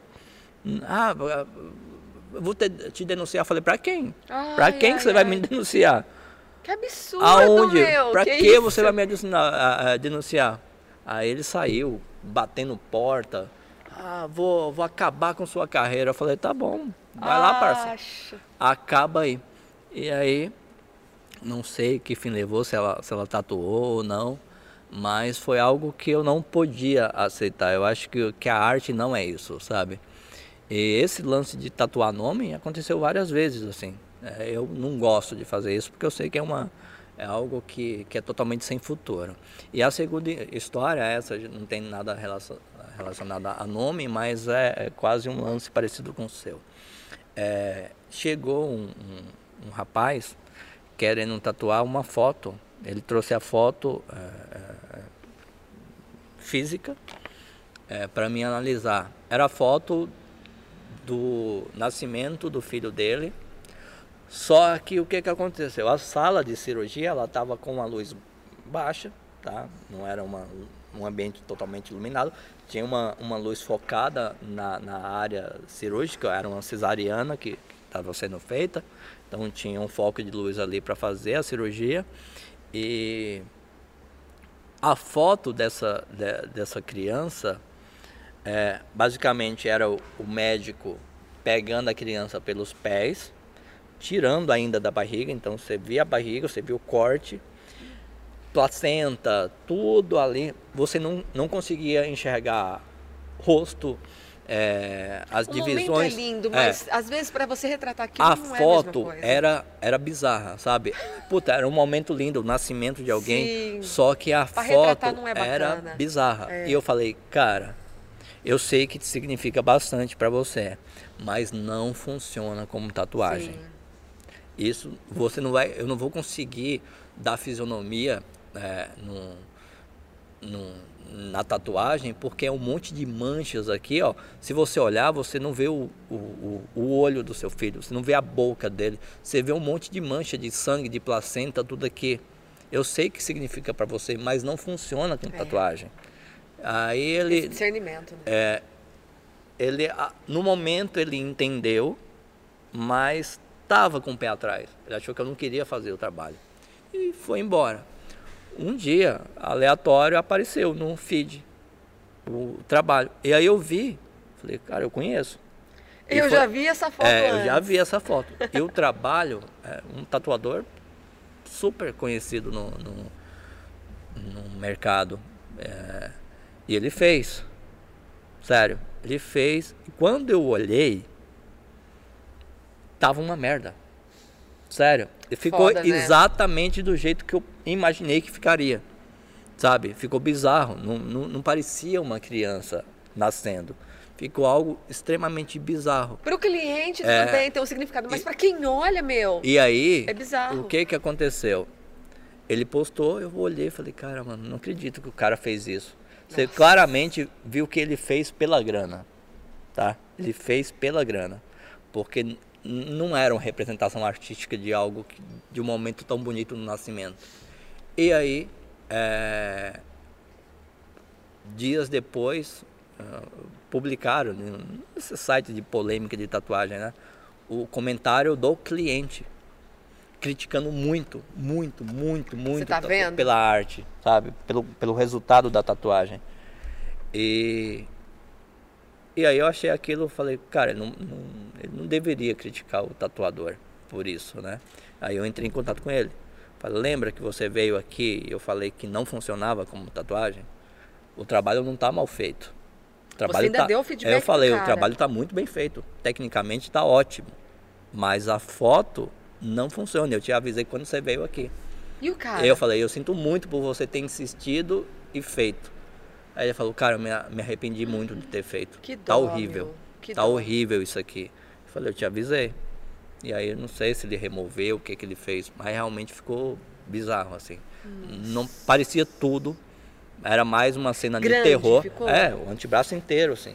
Era mais uma cena de terror do que Nossa. o nascimento do filho dele. Ficou bizarro, bizarro demais. Cara, Tenso. que foda. Se fosse um negocinho pequeno, vai lá, né? Mas É, ficou- Era, muito, era muita responsabilidade para mim pegar algo. Sim. Ah, se eu pensasse na grana, seria até interessante, mas como eu disse, não é pela grana. é. Então, vai ter trabalho que eu vou recusar mesmo de fazer, porque não funciona. Às vezes o, o cliente ele tem uma ideia e ele é leigo em relação a isso, Sim. acha que qualquer coisa funciona, mas não é assim. Você tem que analisar e ver isso tanto em relação à durabilidade, né, com o tempo, quanto a parte artística mesmo do, do rolê. Nem sempre dá para fazer. É, nem toda foto dá para virar uma tatuagem. Você tem que explicar isso e às vezes é muito difícil porque o cliente não entende. Mesma coisa quando você quer tatuar uma pele negra e, e eles você precisa explicar isso de uma maneira muito mais técnica, tá? Para que ele entenda tecnicamente o que você está falando, porque pode ir para o outro lado, né? Achar que você não quer fazer porque você é preconceituoso e está rejeitando o tom de pele, sabe? Então é- tem umas coisas que é muito delicada e você precisa falar com cuidado. Você tem que saber o que você fala para que você não seja mal interpretado. Isso É. acontece demais, Tem que ter um jogo de cintura, Tem. né? bastante. Vocês fazem muita correção, cobertura de tatuagem? Eu não trabalho com cobertura. Eu só pego se for muito simples, mas muito simples mesmo. Porque você não consegue entregar o seu trabalho É. em cima de uma cobertura. E aí tem aquele porém, né? Você faz, aí não cobre, aí É. todo aquele bel daquela tatuagem vem seu nome em cima. Aí só quando é muito simples. Tem umas coisinhas que é meio bobo, é fácil de cobrir. Mas se for algo mais elaborado também, manda pra quem tem tatuador que gosta. É, tem muitos que fazem Os só cara isso, né? gostam. Os caras vivem nisso mesmo aí, de fazer Eu- cobertura. Eu não gosto, a maioria, quase sempre, eu recuso qualquer tipo de, de correção. Entendi. É, o estilo de cada um, né? O É. estilo de trabalho de cada um. Tatuagem, né? Quando é tipo, ah, vou cobrir uma, uma marca, uma cicatriz, alguma coisa, aí já entra em outro parâmetro. Eu não quero é ter que adaptar a minha arte baseado em algo que já tem ali. Sim. É complicado, não, né? Não funciona pra mim. Agora eu quero saber. Não, pode falar. Não, eu ia falar da cicatriz. Eu, você pega qualquer cicatriz? desde que ela, ela seja uma Já- cicatriz já antiga, né? Tipo, a partir de um ano e meio, geralmente cicatrizes antes de um ano e meio eu não pego nenhuma. Mas depois de um ano e meio, que é o tempo que a pele realmente regenera totalmente, aí você pode trabalhar nela sem problema nenhum. Eu tenho um pouco de cisma com cicatriz de pedra na vesícula. Hoje é feito no laser, antigamente era um corte. Hum. E muitas vezes o corte ele é muito feio. Aí eu já não pego, porque eu acho que fica assim, sabe quando você cola um desenho ali perdido? Hum. Aí eu acho que a estrutura é, ali toda, fica muito toda, toda, toda a parte de, de composição, eu penso primeiramente em, em, como isso vai ficar harmônico. Nossa, adorei a luz do sol agora. Em como isso vai ficar. ser iluminado. É, em como isso vai ficar harmônico dentro da anatomia.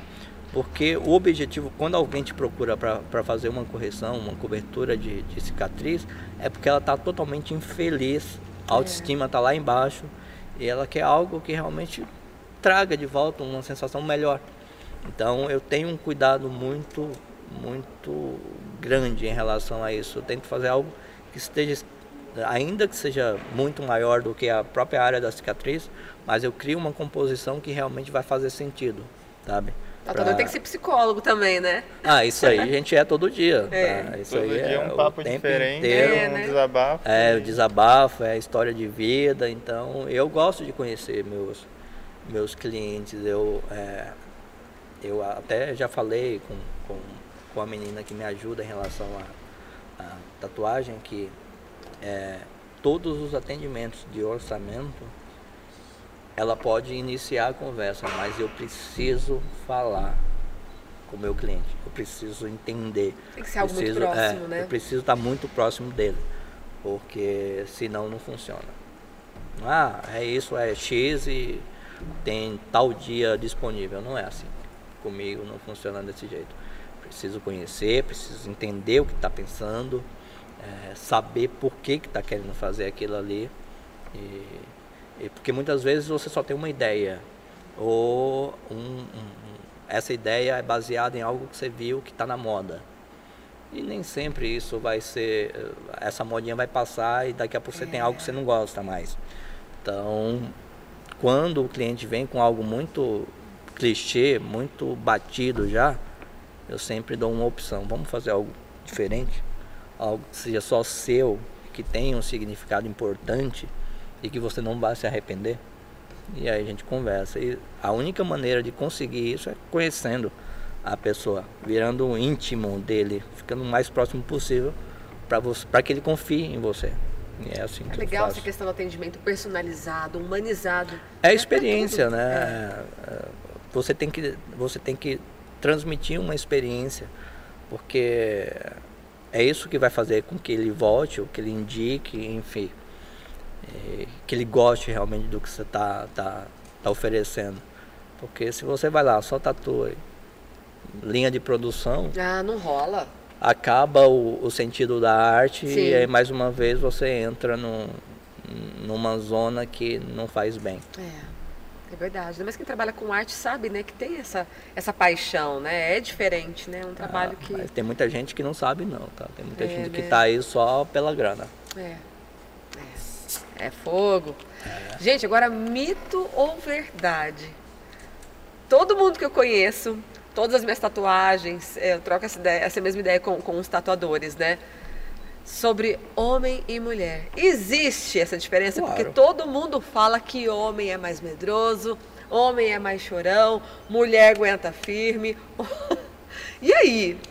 Qual que é, o que, que, me diz aí a experiência de vocês em é relação a isso? É totalmente verdade. É. é, é geralmente, tipo, já aconteceu algumas cenas de desistência no meio da tatu, de desmaio, de chorar e tudo isso foi homem.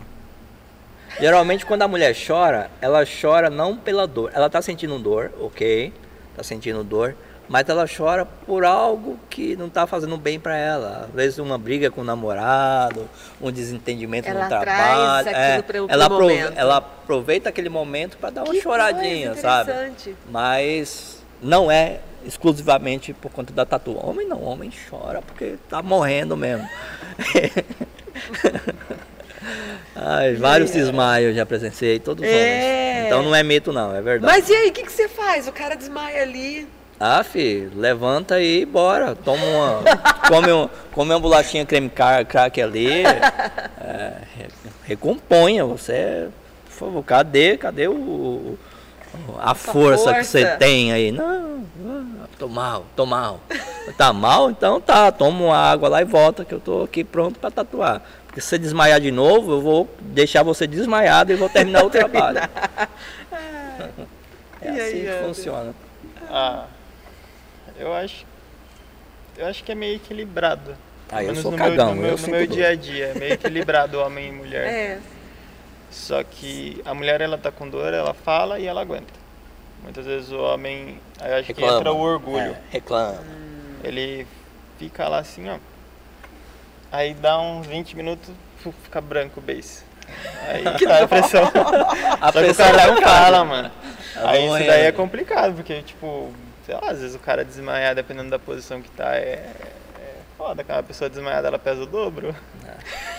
É, pra, pra você levantar um ser desmaiado é complicado. É mais fácil pegar o, a Eu- almofadinha e colocar ele dorme. Eu, eu atendi um, um, um rapaz e aí é, tava lá, ele falou, ah, eu acho que eu preciso ir no banheiro. Eu falei, você tá bem? Ele falou, não, tô, tô, tô bem. Aí ele levantou a parede, uma das paredes próxima à porta do, do- do- da sala é, é preta e ela tem uma textura, sabe?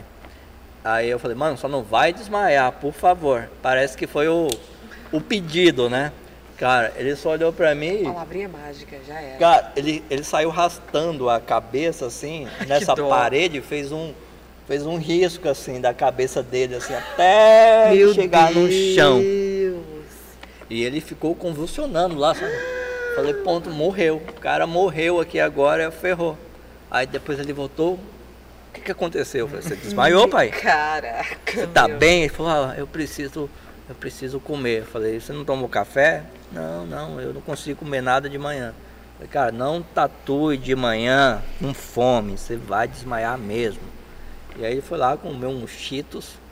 Aí voltou, vo- voltou bem, é. Comeu uns cheetos, voltou bem, terminou a tatu de boas. Aí ficou o- a marca na, da cabeça dele um bom tempo lá até a gente pintar a parede de novo.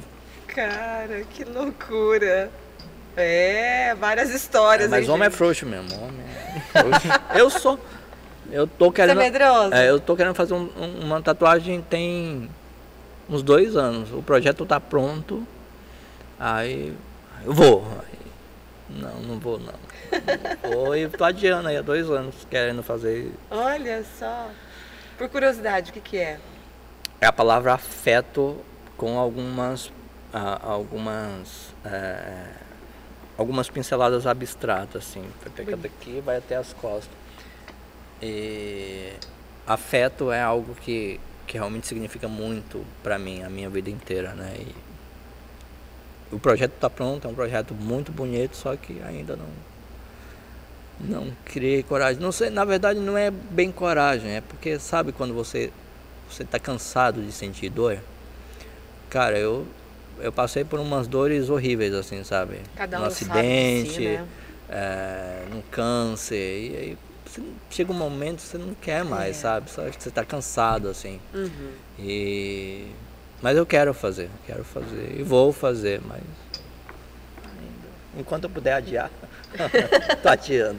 Você que se rabisca, tem rabisco seu no seu próprio corpo ou é sempre alguém que faz? Todo tatuador tem, né? É, né? Tenho na coxa, na perna, e uma vez eu comprei uma máquina, eu queria testar ela, eu tenho umas linhas na coxa aqui. Um risco é aqui pra ver se ela é boa pra é ficar. traço. Eu ainda marquei a voltagem que eu usei, mano. Que da um- hora, um a rascunho história. aqui. Um traço com seis, É tipo isso um daí. traço com sete. Esse aqui tá melhor. É, esperei cicatrizar e descobri. E ho- E hoje é a voltagem que eu uso. Porque eu não consigo me adaptar na voltagem que todo mundo fala. Às vezes a pessoa fala assim, ah, você tem que riscar com 7,5. Eu não é, consigo. É o feeling, né? É o sentimento ali que você pega na máquina e fala, pô, é aqui, é isso aqui que, que funciona pra mim. Eu nem olho o número, né? Eu só sinto o equipamento. Ele tem que virar uma extensão de mim pra funcionar. E aí pode ser com 5, com 10 volts. É o que eu sinto de equipamento para equipamento. É uma extensão, vira uma extensão de fato. Ontem eu vi É vocês feeling. fazendo vários comentários lá no evento, né, esclarecendo sobre É feeling de a fato. PEN. Né? E o que, que vocês acharam ontem? Como é que foi no evento?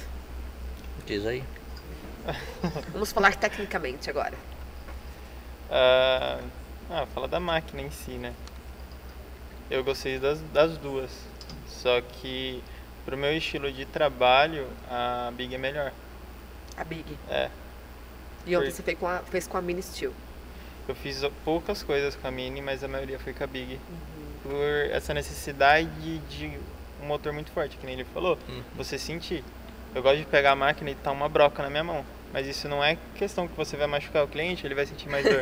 é como funciona. Talvez se eu, se eu fosse fazer tudo na outra, a, a moça que eu tatuei ia sentir mais dor. Porque tinha que ficar muito, tipo, ali paradinho, paradinho, aí não rola comigo, mano. Tem que ser mais uma. Tem que ser mais rápido, sabe? Tem que fluir. Acho que bate uma ansiedade eu de querer ver a tatuagem pronta e eu preciso fazer aquele negócio, sabe? Aí a Big foi bem legal. É, entendeu bem mesmo. E ele- eu lembro que ele falou também, cara. Eu fiquei muito surpreso com a, com a RS. Funciona bem, né? Funciona. Vai bem. É, normalmente RS, eu sempre tenho muito problema com a pigmentação. Ela não é legal de você vir Ela fazer fica, essa. ela fica o rasteladinho, né? Fica as marquinhas da agulha passando. Isso. E ela não pega de primeira, normalmente. Você tem que vir, aí você dá mais uma passadinha. Essa não, você só vem. Eles que eu tinha pegado no canetão e fez assim. A Big Olha vai só. que vai, riscou, ela tá lá. É, isso daí eu achei bem legal. Massa. Guga, Cara, eu, eu virei consultor técnico da, da Aston já. Isso vem de, de, de, de sempre. É, sempre que tem um lançamento, sempre que tem dúvida, você não faz ideia da quantidade de cliente que entra em contato comigo querendo saber dos equipamentos. É, a- a- a- o meu conhecimento em engenharia facilitou muito é, é, eu conhecer dos equipamentos assim. Então, teve uma época que o Daniel me deu uma de cada, um- uma de cada e falou assim, ó, analisa e eu quero as fichas técnicas de cada uma. Então, todas as fichas técnicas que tem das máquinas foram que foi eu que fiz. olha. Então eu abro e fuço mesmo, vejo potência de motor, vejo eh, sistema de funcionamento e passo um feedback para que que eles consigam realmente a área técnica aqui e até a galera de venda conseguir passar uma informação mais eh, completa para os clientes. Porque isso, infelizmente no Brasil, a, a galera tem uma mania muito, muito estranha de querer esconder as coisas, sabe? Talvez, ah, não, ele vai fazer uma cópia do meu produto. Cara, se você confia no seu produto, Sim. você está preocupado se a marca dessa água aqui está copiando o pH da, da, da sua água? Pelo amor de Deus. ó. Acha que a Coca-Cola tá ligando com, com, a receita da Pepsi? Da... Não tá, os caras estão cagando. Por quê? Porque eles confiam na marca, entendeu? E aqui no Brasil, não, eles, eles seguram as informações. Eles querem segurar o máximo de informação possível para que você desconheça, tá? E aí você não vire um, um conhecedor e queira fazer cópias do- do- do- dos produtos. Existe esse problema no brasileiro dele querer fazer gambiarra de fazer. Isso é normal. Ele adora fazer um, um ajustezinho ali, o jeitinho brasileiro que a gente conhece para as coisas, tá? Ah, você você usa o que para diluir? Ah, eu uso álcool 70. Ah, eu uso corotinho. Ah, eu uso Listerine, sabe? A galera quer- fazer um- umas gambirra para ver se funciona, pensando na economia. Infelizmente, nossa nossa nossa realidade financeira não é uma das melhores, né? Então, quanto mais eu eu, eu, eu economizo, melhor para mim. Só que eu penso sem, do contrário. Se eu quero uma condição melhor, eu trabalho em melhorar o meu, o, o meu nível artístico, a minha experiência, para eu ganhar mais e não economizando, tá? Pois é. Então, tipo, é, essa parte de equipamento da Aston, eu, eu, eu fiz um, um- um review de cada equipamento e criei uma, um- um- uma estrutura mais técnica para que os clientes soubessem é, como que funciona cada equipamento para que ele escolhesse aquela que ia ser mais interessante para o dia a dia dele. É, quando fala em comparações de um equipamento para o outro, isso é muito relativo, porque às vezes o seu estilo ela é mais voltado para uma máquina do que para outra, sabe? Ainda que as Muito duas individualizado, é, né? Ainda que as duas sejam ótimas, às vezes você não se adapta com ela porque não é o seu estilo de tatuar. Eu já usei máquinas de 10, 15 mil reais e elas não foram eficientes para o meu trabalho. A máquina é ruim? Não, a máquina é ótima, mas não é para mim, não é para o meu estilo. Então eu tenho que sentir esse equipamento na mão e eu tenho que conhecer uhum. tudo, eu tenho, é, tenho que estruturar isso tudo, saber o que, é que eu estou utilizando. É, quando eu peguei a Mini, a Mini Steel, é, eu, eu tinha uma ideia sobre ela. Falei, puta, a Mini Steel, eles deram uma reduzida ali. É, vamos ver qual é que é a da máquina. Mas ela me surpreendeu muito, muito, muito. É, eu não sou esse, ah, mano, a máquina tem que ser forte. Não, a máquina ela tem que ser eficiente. Ela tem que conseguir é, é, responder a tudo que você está fazendo sem esforço. A partir do momento que você coloca esforço para fazer qualquer coisa, você está fazendo errado, você está tatuando errado. É a máquina que trabalha. Você não investe dois, três pau numa máquina para você ter que fazer esforço ali para conseguir uma, uma, aplicação. Não, deixa a máquina trabalhar. É isso que eu falo todo dia para meus alunos. Deixe a máquina trabalhar. Você pagou caro por ela. Ela que trabalha. Você é o artista. Você é o guia. Você vai fazer arte toda a técnica de aplicação é a máquina que tem que dar o recurso. É a agulha que você está utilizando, é tudo que você vai usar de equipamento que tem que realmente responder na pele.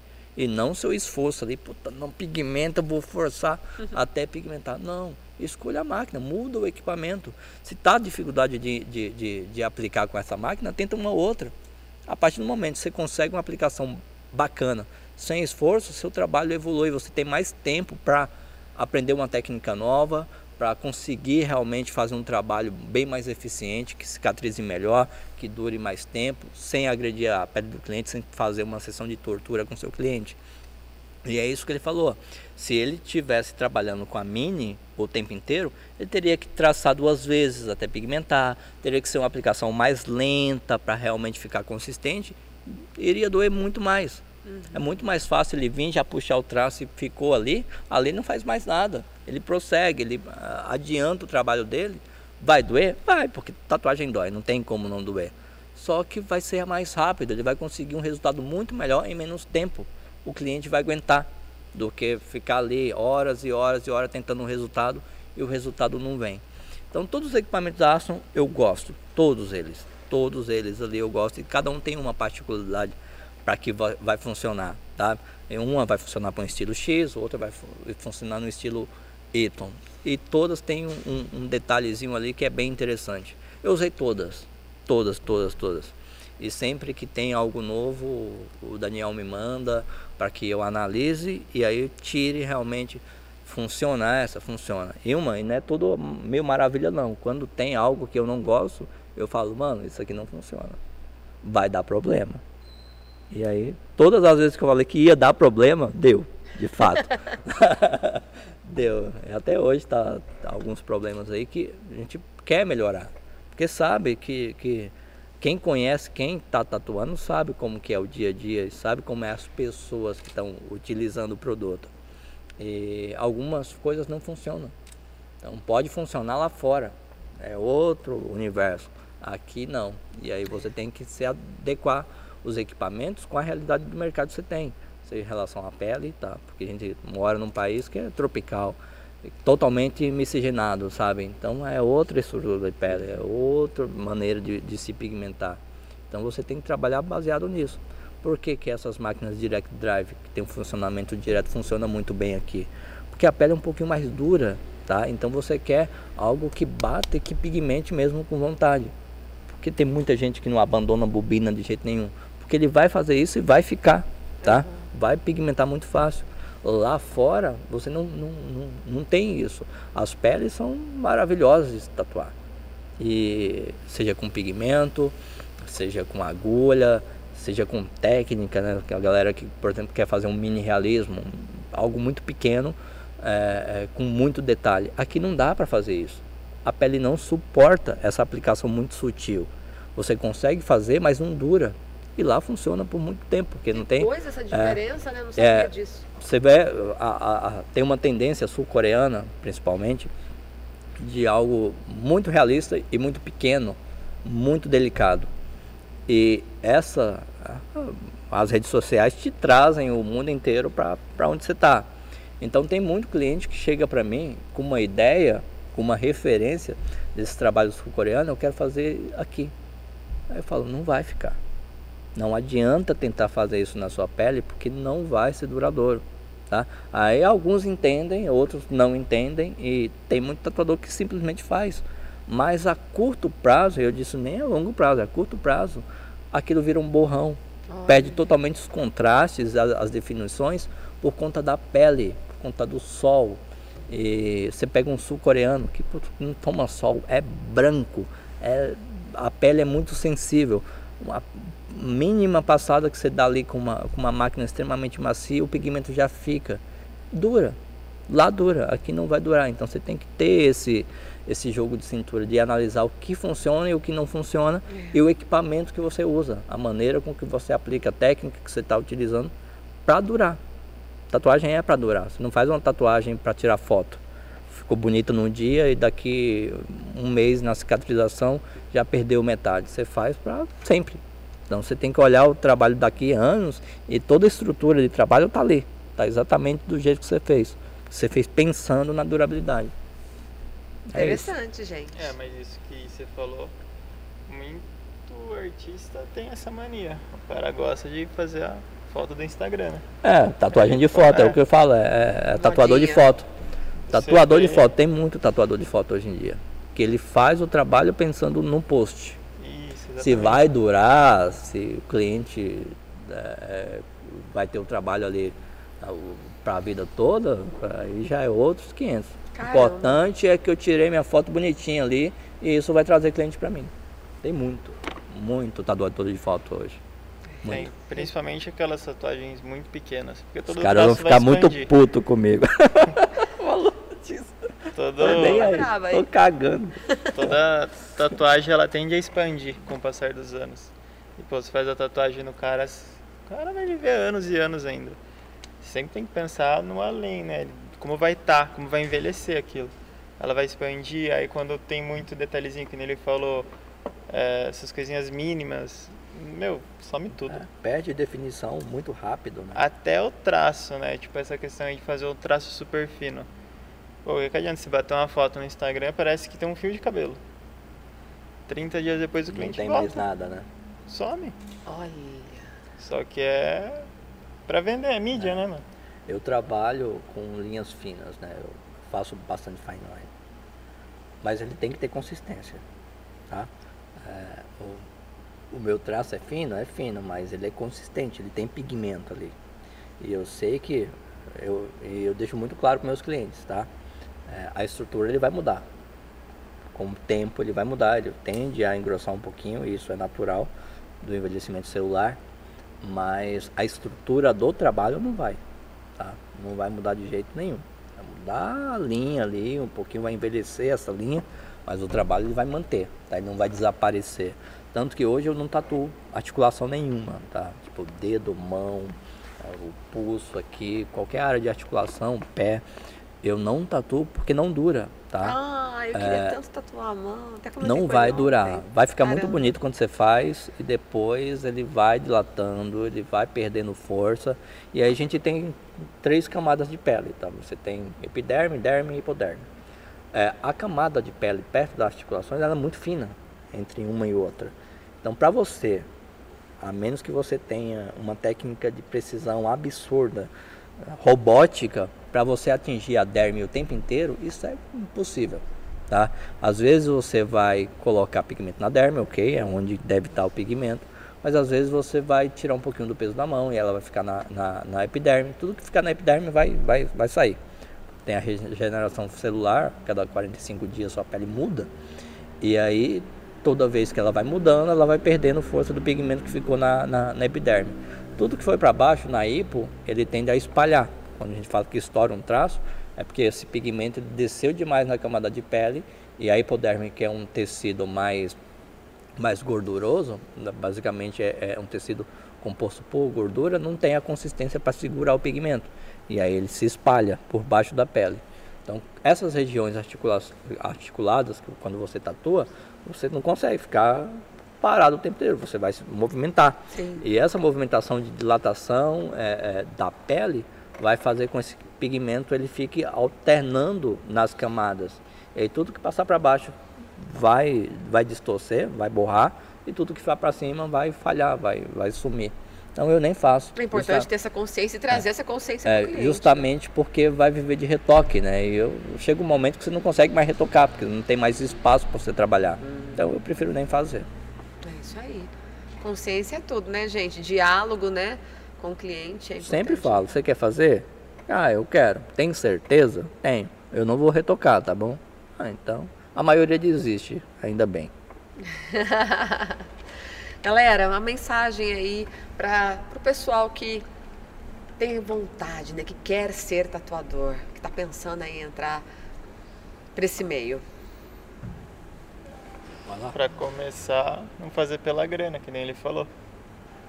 O problema é esse. Você não vai ser tatuador para você ser rico, você vai fazer outra profissão. É uma profissão que ela gira um dinheiro legal com o passar do tempo, com que você vai ganhando, nome, tudo. Mas não dá para fazer pela grana. Você tem que visar que nem a gente estava falando sobre às vezes aquele serviço não ficar bom, você ser sincero. Que nem ele falou, um cara pegou pela grana. E olha o BO que dá, tá ligado? Então não é só o dinheiro, é começar ali só pelo, pelo desenho, para deixar a pessoa satisfeita, tá ligado? Eu sempre mantenho isso como padrão. Você sempre deixar o cliente feliz, mano. É, é o principal, velho. E manda bala. Cara, a primeira coisa que eu geralmente falo, isso eu falo no meu dia a dia com, com os alunos, é que não dá para você encarar a tatuagem como um hobby, tá? Uma vez que você decidiu que é isso que você quer, você tem que respirar a tatuagem, tá? É a única maneira de dar certo. Se você quer fazer algo paralelo a isso, não vai funcionar. Então, primeiro o que você tem que fazer é se planejar, tá? É, com a pandemia, principalmente, tem muita gente com, frustrado com suas carreiras, sabe? Já não, não tem mais o saco de, de, de, de trabalhar de uma forma corporativa, quer mais tempo para ficar com, com, a família, para fazer as coisas, enfim. É, não pense que a tatuagem vai te possibilitar tudo isso, tá? Se você não fizer isso com planejamento. Como eu disse, eu entro no estúdio às 7 e saio 10, 11 horas da noite. Então, o meu dia inteiro é, é, muito corrido. E essa correria tem porque eu sei da responsabilidade. Eu sei dos objetivos que eu tenho para mim, para minha carreira, e eu sei das responsabilidades que eu tenho em relação aos meus clientes. E eu sempre levo isso muito a sério. Eu não entrei na tatuagem porque eu estava fantasiado com a ideia de que ia ganhar muita grana. Eu nem pensei nisso. Naquele momento eu precisava de algo que me desse prazer e que me motivasse. Eu encontrei na arte isso. É, então o, a, o, conselho que eu dou para essa galera que quer realmente começar é se planeje em relação a tudo que você quer fazer. Tá? Não adianta você falar assim, ah, vou chutar o balde como eu fiz, eu não quero mais engenharia, eu quero, quero outra coisa. Eu fiz isso porque é meu, é algo muito íntimo meu. E eu nunca pensei demais em fazer as coisas. Eu simplesmente vou lá pelo feeling. Eu tenho muito feeling. Se eu acredito naquilo, eu vou fazer dar certo. E vai dar certo porque eu quero que dê certo. E aí eu vou correr atrás. Vai ter as frustrações, vai ter as decepções, vai ter as badges, mas eu sei que é um processo. E esse processo passa a gente tem um monte de, de problema, um monte de demônios ali. E uma coisa que eu aprendi é que a gente não a gente não combate nossos demônios e derrota. A gente combate eles hoje, combate eles amanhã e depois, e depois, depois. É uma luta diária. Então você tem que pensar que os problemas eles não vão desaparecer, mas você tem que encarar esses problemas aquilo que é um problemão para você, amanhã ele se torna um pouquinho menor, depois de amanhã um pouquinho menor, e aí vai chegar um momento que ele vai ser só um problema e você vai conviver com isso de forma muito natural. Planeja tudo que você quer, se é isso que você quer, que é isso que você quer para sua vida, de fato. E aí encara isso com muita responsabilidade. A, a, a estabilidade financeira, ela vem se você faz direito. Se você faz realmente com responsabilidade, vai vir. Pode demorar um ano, dois anos, três anos, mas vai chegar um momento que você fala assim, cara, tô feliz, tô conseguindo pagar meus boletos e é isso que eu quero para minha vida. E aí as coisas fluem naturalmente. Não vai fantasiando a ideia de que você vai ficar rico de uma hora para outra. Não é assim. Tem muita gente que diz que é dessa forma, mas não é. Então, se planeja, faz tudo no seu tempo, nada de querer acelerar. Vai ter muitas pedras no, no, caminho aí nesse processo. Algumas você vai conseguir tirar, outras você vai ter que escalar e passar por cima mesmo. Mas isso depende muito, muito da sua vontade. Uma vez que você bota vontade, que você quer realmente isso para você, não tem como não dar certo. Vai dar certo sim, é só acreditar. É isso aí. Para quem quiser conhecer os trabalhos de vocês, manda aí o seu Instagram. Meu Instagram é o under.tatu. E. Só, só uso o Instagram. não uso mais nada. Tá legal.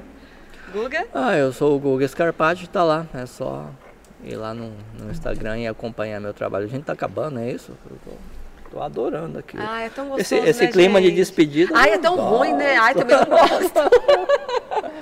A gente tem mais tempo aí pra mais um bate-papo? Ah, mais meia hora. É, eu tô...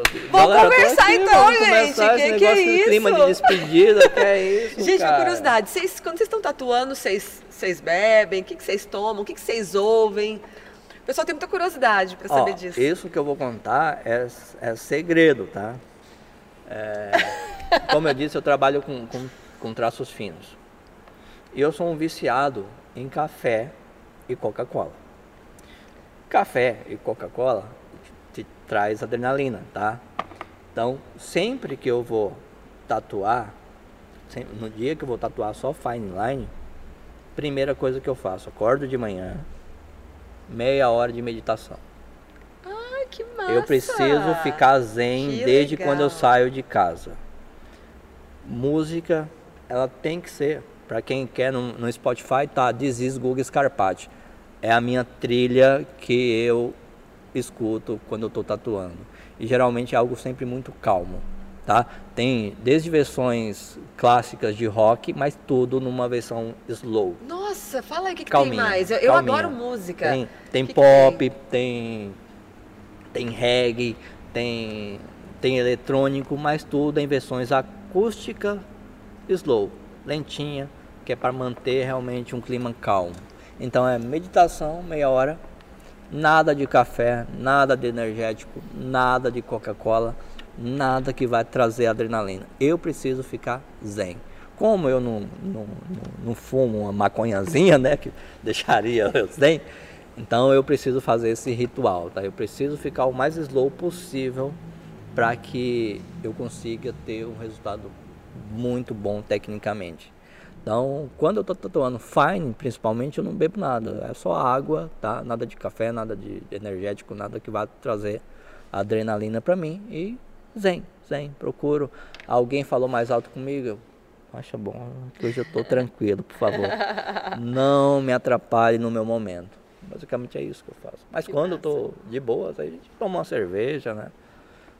Quando o cliente quer tomar também, né? Quando, quando o cliente não quer, você não toma nada, porque está focado em outra coisa. Mas quando é alguém mais próximo, geralmente o cliente leva, ah, vou levar uma cerveja pra gente. Beleza, a gente vai tomando. E aí Legal. o clima fica bacana. Massa. Anda, o que, que você gosta de ouvir? Eu escuto de tudo. O que acorda, dá vontade, eu escuto. Tá Só aberto. que, é, normalmente eu deixo um rockzinho tocando no estúdio. Mas eu já não tenho a vibe dele, tipo, de, de ter que estar zen. Acho que eu já sou muito tranquilo, então. É, você já é, É, Você já é slow, naturalmente. é né? isso aí. você já é zen. Olha pra você, a gente já vê um cara Então, zen. muitas vezes eu tô tatuando, escutando uma coisa meio pauleira, assim, e flui. Legal. Mas, e É de- gostoso criar essa ambientação, É, né? eu, Eu go- gosto eu gosto de muito. sertanejo, então eu gosto bastante de sertanejo. Ah, trem E aí, quando eu me empolgo é sertanejo mesmo, porque aí eu vou lá no fundo da alma, da sofrência mesmo, porque eu gosto de sofrer. Eu gosto de sofrer, eu sou um sofredor. É isso. até que pra banda que você tatuar, curte? Pra, pra tatuar. Eu, Ontem eu tá tatuo- tocando sertanejo aqui, É, tá eu na eu tatuo ouvindo sertanejo, mas sofrido. Precisa ser aquele sertanejo sofrido mesmo, porque é assim que eu, que eu me sinto ela tem, até tava brincando que, tipo, você tatuar escutando pagode é algo bem exótico, né? É, pagode, pagode, é, eu vi que tava rolando um pagodinho, mas depois eu mudei, eu pedi pra mudar pro sertanejo, porque o sertanejo me faz bem. É, o Sertanejo pagode eu foi adoro. exótico. Pagode já não, não, não, não é muito minha praia não, mas sertanejo eu gosto, porque sofrer, ah, sofrer é bom demais. Quem nunca sofreu por amor não sabe o que é amar. É Essa, Isso é bem geminiano, né? É, isso Aprecia os extremos. que banda que você curte? Hoje o que eu mais estou escutando é Linkin Park. Legal. Eu Tô gosto no também. dia a dia, eu tenho que escutar. E eu tenho um problema. Eu sempre faço a mesma coisa todo dia. Senão parece que meu dia não flui. Então todo dia eu começo escutando a mesma música. É, que É, eu interessante tenho- os processos né, de trabalho de cada um. Mas é toque meu, é sempre assim. Eu sempre tenho que fazer a mesma A coisa. mesma todo dia. música? É, a mesma música. Que todas as música é essa? Não vou saber te falar por nome. É a primeira minha que tá na minha listinha ali da, da Tá. playlist. é aquela que toca na trilha do, do, do, do Transformer, né, não? Não, não é, mano, é a Puta, outra. Eu gosto Ah, eu de não Link. lembro o nome dela, É, eu mano, gosto mas- bastante de Link também. Tipo assim, eu sempre jogo ela e aí ali do resto é aleatório, porque ele cria uma playlist aleatória pra mim. Ah, legal. Então eu sempre começo nela e Você no coloca resto vai. uma e deixa ele É, sugerir o resto, né? é tipo isso, aí tipo, mas vai variando, tipo...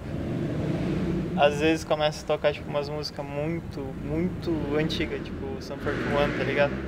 Começa a tocar ali, é legal, mano, vai misturando. E às Legal. vezes, tipo assim, como eu tatuo muita gente que tem mais ou menos a minha faixa de idade ou um pouquinho mais velho, aí a pessoa nem lembra mais dessa música, tá ligado? Aí começa a tocar, a pessoa, caramba. Os momentos nostálgicos. Era quando eu era adolescente, eu tava lá vendo na MTV, sabe? Nossa, gente, eu. Bom, eu vim do rádio, né? Com 16 anos estava trabalhando em rádio, então eu sou apaixonada por música. Mas eu gosto muito de umas músicas assim, mais do underground. Não sei se vocês conhecem, é Delinquent Habits, Orixas. Nossa, você foi lá no fundo da aula mesmo. Orixas eu acho sensacional. Aliás, ia ter um show, né? No dia do meu aniversário, 24 de maio do ano que começou a pandemia. Eu falei, agora eu vou. É um grupo cubano, né? De, de rap, tal, hip hop. Eu falei, eu vou. Aí começou a pandemia. Não rolou. Não foi dessa vez. Mas eu gosto também de coisas Que mais triste. pop, né? Tipo Backstreet Boys. Tipo, Adoro. anos 90, né? É. Sou vintage, nove- mas os, eu an- os anos 90 foram incríveis, assim. Sim, anos 80 também, Cindy Ah, na, Lauper, é, na verdade, eu adoro. queria ser um pouco mais velho justamente pra, pra pegar os anos 80, assim, Que- sabe? De que ano que você é? Eu sou de 86, mas eu queria, tipo, nascer em 81, mais eu nasci em menos, sabe? 81! Eu queria pra, pra aproveitar Cara. um pouco ali da- dos anos 80, que, cara, Que ano que você nasceu? 95. estamos falando com o bebê. Estamos falando com o bebê. 95 ele tava, tava Mamonas Assassinas, tava, tava no auge do rolê. É. Caraca, gente. Não, eu nasci em 81. E, gente, não é, não é querer pagar pau pros anos 80, não. Mas pra Não, mim, é- assim, é incrível. melodicamente, É o- é, foi a melhor década. Foi a melhor década. Sem, sem, sem, não tem como. E tem cliente que pede pra mudar a música, tipo, ah, não tô curtindo esse som. Hum, Não, comigo não. Mas às vezes a pessoa. Aí eu acho chato, mano. A, a pessoa começa a escutar no celular, cara. Tipo, tá tocando sua música, indireta, a pessoa né? coloca no celular. bota um fone aqui. Não, mas se ela botar o fone suave, foda é quando ela deixa no alto-falante. Aí isso aí já aconteceu duas vezes já. É. Aí eram umas músicas bem. Não Tipo, dava pra ouvir, não dava é. pra me desligar a minha. Geralmente Ah, meus não, clientes falam que assim, ah, que playlist é essa? Eu já, já passo "É essa aqui, garota. Essa playlist é boa mesmo. Minha playlist é ótima. Depois eu vou passar pra vocês. Mas é pra quem gosta realmente de algo mais calmo. Eu escuto elas até no- nos dates. É, funciona, hein? funciona. Nossa, olha, falando em date, gente do céu, anos 80 tem umas playlists muito massas, assim. Caramba, é pra, é pra prepara o Pra lenço, tocar- porque é, olha. pra tocar o coração. Né? É pra tocar o coração. Aliás, na- é, bom, você é novinho, mas tinha umas vinhetas, né? Não tinha uns programas de rádio. Agora, aquela que vai tocar no fundo do Tocar seu seu coração. coração. tinha uns programas de madrugada É, que já rolavam. começa tipo um Brian Adams Heaven. É.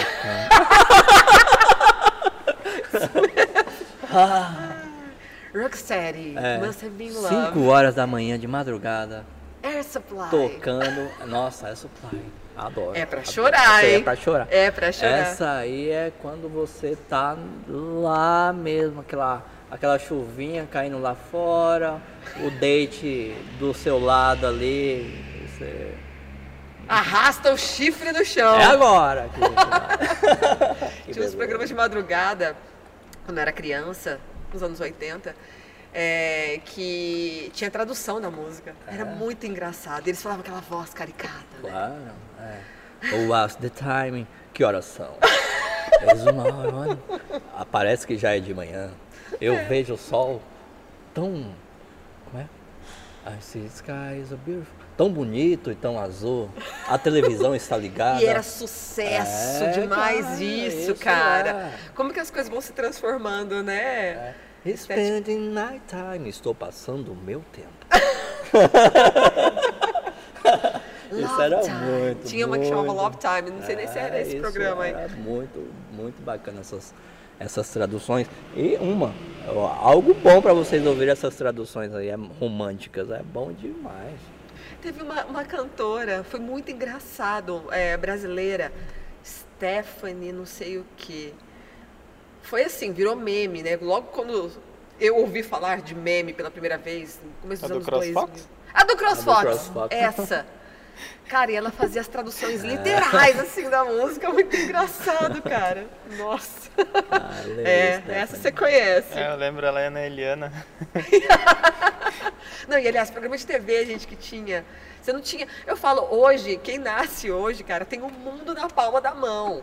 Antes a gente tinha o que passava na TV e acabou. Era Mas, Gugu, mas, é, é, mas era muito mais vida louca, viu? Era! Aquela banheira do Gugu. Eu ia falar isso agora. Mano, e todo mundo na sala. Meu vô, minha mãe eu, Cara, tinha- criança, assistindo banheiro do Gugu, É, mano. tinha, tinha o sabadão, né? Que era um sábado à noite. Era o Sabadão Sertanejo? É, cara, na boa, era bizarro. Tipo, tinha, uma, tinha umas minas, elas ficavam. Tinha uma taça, Quase né? sem uma, é, roupa. ela- tinha uma taça gigante, ela Gigante. ficava dentro dessa taça, tinha um chuveiro assim, e aí tá as bandas tocando lá e elas dançando, e aí Molhando começava a camiseta sem molhar, sutiã. sem sutiã, aí os tetola de fora assim. Você fala, caralho, mano. Hoje a gente olha, TV viu? aberta assim, você olha e fala, É. caralho, que E todo porra mundo é assistia junto ali de boa. a banheira, velho, era a galera se pegando mesmo. A, tem- a desculpa era pegar o sabonete que tava dentro da banheira. que nada, que conversa mais besta. Ninguém queria saber do, do sabonete, só queria Mas saber eu- do- dos, a- dos amassos dentro da Eu banheira. acho que antes também tinha os chicletes, né? Que tem a tiazinha, a feiticeira. Ah. Pra você ver, tiazinha Era coisa e pra criança. feiticeira. Coisa pra criança. Ai, quantas vezes você já não fez uma homenagem pra tiazinha ou pra feiticeira? Várias. Várias vezes. O Caio só tá rindo ali na técnica. tá até vermelho. Várias vezes você fazia uma homenagem. Puta, mano. Tiazinha era sonho de consumo. Que Nossa, morena, eu senhores, lembro- que morena. Não, eu lembro uma vez, uma das primeiras vezes que eu vi a tiazinha, a gente tava com a galera da igreja na época, na sala de um amigo nosso, e todo mundo papiando, trocando ideia, e falando aquela falação de adolescente, né? Adolescente tudo barul- barulhento. Aí começou a passar a tiazinha e as performances dela. Na hora que eu olhei, tava um silêncio, todo mundo assim, hipnotizado na televisão, cara. Mas ela era, era, era diferenciada mesmo, a tiazinha. Não, a bicha era. Saudade. Ai, meu Deus do céu. Mas Bom sério, demais. tinha, tinha a TV na, na- na- nos anos 90 era tenso. Quantas madrugadas você não ficou assistindo? Eu sei que vocês ficaram, sim, assistindo Cine Privé na Bandeirante Emanuele. Assistiu sim, querendo dizer que não assistiu, assistiu. Emanuele era o, era o símbolo sexual dos anos 90. Era. Era, uma francesa muito, muito. Tá viva ainda? A Emanuela é, já, já é uma, já é uma senhora já. Senhorinha. Mas eu acho que ela tá viva, assim. Vocês Mas- são de que ano, produção? Claro, não, fica, ai, tudo fica bebê, disfarçando, 90, disfarçando. 90. Você não lembra da Emanuele? Ah, 89 novinha também. a Emanuela era fantástica. Que mulher. Achei esse menino tá agora hipnotizado. Que mulher, senhores. Ai, meu Deus. Hoje tem a Dread Hot, né? Ah, mas agora ficou, ficou, é, ficou mais chato. Ah, Antes era mais, mais vintage mesmo o negócio, sabe? Era, tinha um sentimento, você se apaixonava. ah, Você olhava pra ela e já estava apaixonado por ela ali. Tinha até umas revistinhas, uns livrinhos, né? Uns É, contos às ve- eróticos. é, às vezes as páginas ficavam meio coladas assim, Ai, mas, mas tinha sim, eu lembro. Eu lembro que tinha. o Wander tá só quietinho, tadinho. Você, já, você lembra da, da, da Playboy da Claudia Hanna? Não, mano. Não? Não. Cara, a Claudia Hanna era o símbolo sexual dos anos 80. Ela fez aquela novela Vamp, né? É. Cara, que mulher. Minha adolescência não tinha essas coisas, não. A gente já tava um pouquinho mais Você tecnológico. olhava pra Claudia É. Hanna e você fala, mano, do céu, é isso que o brasileiro gosta. É, símbolo sexual. Meu Deus do céu. Mas era, era diferente mesmo. Eu também sou muito nostálgica. Eu gosto muito de lembrar aquilo que eu vivi. Eu lembro que tinha uns microsystems assim, com. 3 em 1. Nossa, três em um. É, E quando- aí você ouvia música no rádio. Gente, a minha paixão era ouvir música no rádio. Esperar. A gente ficava a tarde inteira esperando tocar aquela música que a gente gostava pra gravar na fita cassete e ter. Cara, Ali, eu- você sabia que que ia passar. Ah, você sabia, Você que, sabia ia tocar. que ia tocar. É. Nossa, eu lembro que a Marco... é, é, Marlon e Maicon. É, é, cara, eles fizeram uma música só. É Uma. mesmo, né? É, mas Canta aí um trechinho pra é gente, você lembra? voz grossa? não, é. Quando a noite chegar, tô pensando em você. Cara, isso, isso era. Isso doía o coração. Doía. lá Você não tava nem apaixonado, mas doía, Tinha uma doía. introdução, uma introdução que ia lá no fundo do seu coração e te trazia, assim. A gente ficava a tarde toda só esperando. Era 5 e meia da tarde a hora que É. passava a música. Eu ficava só esperando ela tocar pra mim. Ficar apaixonado. Pegava as cassetes, rec. É. Gente, era bom demais. Você não é Nossa. tempo da cassete não, né? Não, não peguei. já- Eu cheguei a ver em casa tinha, mas não peguei. Eu já peguei a época já do CD. Era bom demais. Nossa, meu filho mais velho, quando ele viu um disco de vinil a primeira vez. Que isso, mãe? Eu falei assim que tocava música na minha época. E, olha só, hoje é muito mais fácil você achar um vinil do que um cassete. É, nossa, cassete eu era apaixonada. Ah, cassete e caneta Bic era... Caneta Bic. Porque o bagulho desenroscava tudo, você tinha que enrolar a fita de novo ali pra dentro do rolê. É igual, é, ah, e quem era mais rico, né? Tinha, como que chama o VHS? Os VHS. Videocassete. Videocassete. É, gravava os filmes, passava filme na televisão, você botava lá a fita, VHS. Entrega o VHS sem rebobinar pra você ver. Você pagava Na multa locadora. na locadora. Opa! Você assistiu o filme, você só tira e entrega pra locadora, eles te multavam porque você não rebobinou a fita. Eu tinha um tio, tenho, né? Um tio que é um amor, o meu tio japonês, burguês, né? É o burguês da família e tinha um rebobinador. Porque, ele, porque o videocassete tinha que ficar livre para outros filmes que ele tinha alugado no final de semana e não para Ah, rebobinar, o porque demorava. É, só O burguesaiada. meu era um CCE, eu lembro. Eu lembro, o meu também era CCE. E videogame? Aí eu comecei videogame desbatalha. Eu também. É. Gente, que delícia. Eu quase comprei esses dias no Mercado Livre, tinha para vender. Olha, eu tenho um, um- um- uma box que eu comprei. Essa box ele, ele tem todos os jogos desde a Atari até o PlayStation Que 2. da hora. Então, nos meus momentos de nostalgia, eu vou lá. Mas eu sou super viciado em, em Super Nintendo. Né? Ai, eu adoro também. Você jogava Super Pra- Mario? Pra- o clássico. Pra mim, Master System e Super Nintendo é os clássicos Eu que nunca vai envelhecer. Então eu jogo até hoje. Todos os clássicos do, do- da Sega e da, da, da Nintendo. Eu jogo até hoje e. Próximo é Astro Experience, Kelly. Traz pra cá uns videogames, hein, pra É. galera jogar. As coisas melhoraram, né? Tipo, hoje. Cara, na boa, eu tenho um, eu tenho um PlayStation 4 lá em casa que Eu geralmente tenho eu o jogo. 4. Só que eu ligo ele muito raramente. Agora a minha box que para jogar Sonic, pra jogar Ai, adoro Mario, Sonic. É só vida Ah, é louca. Você direto, só né? vai, só vai. direto, adoro, adoro. Eu adoro. também. Ontem, os meninos lá em casa, eu tenho dois filhos, né? E eles compraram um jogo. Esses jogos modernos, eles querem fazer de conta que são.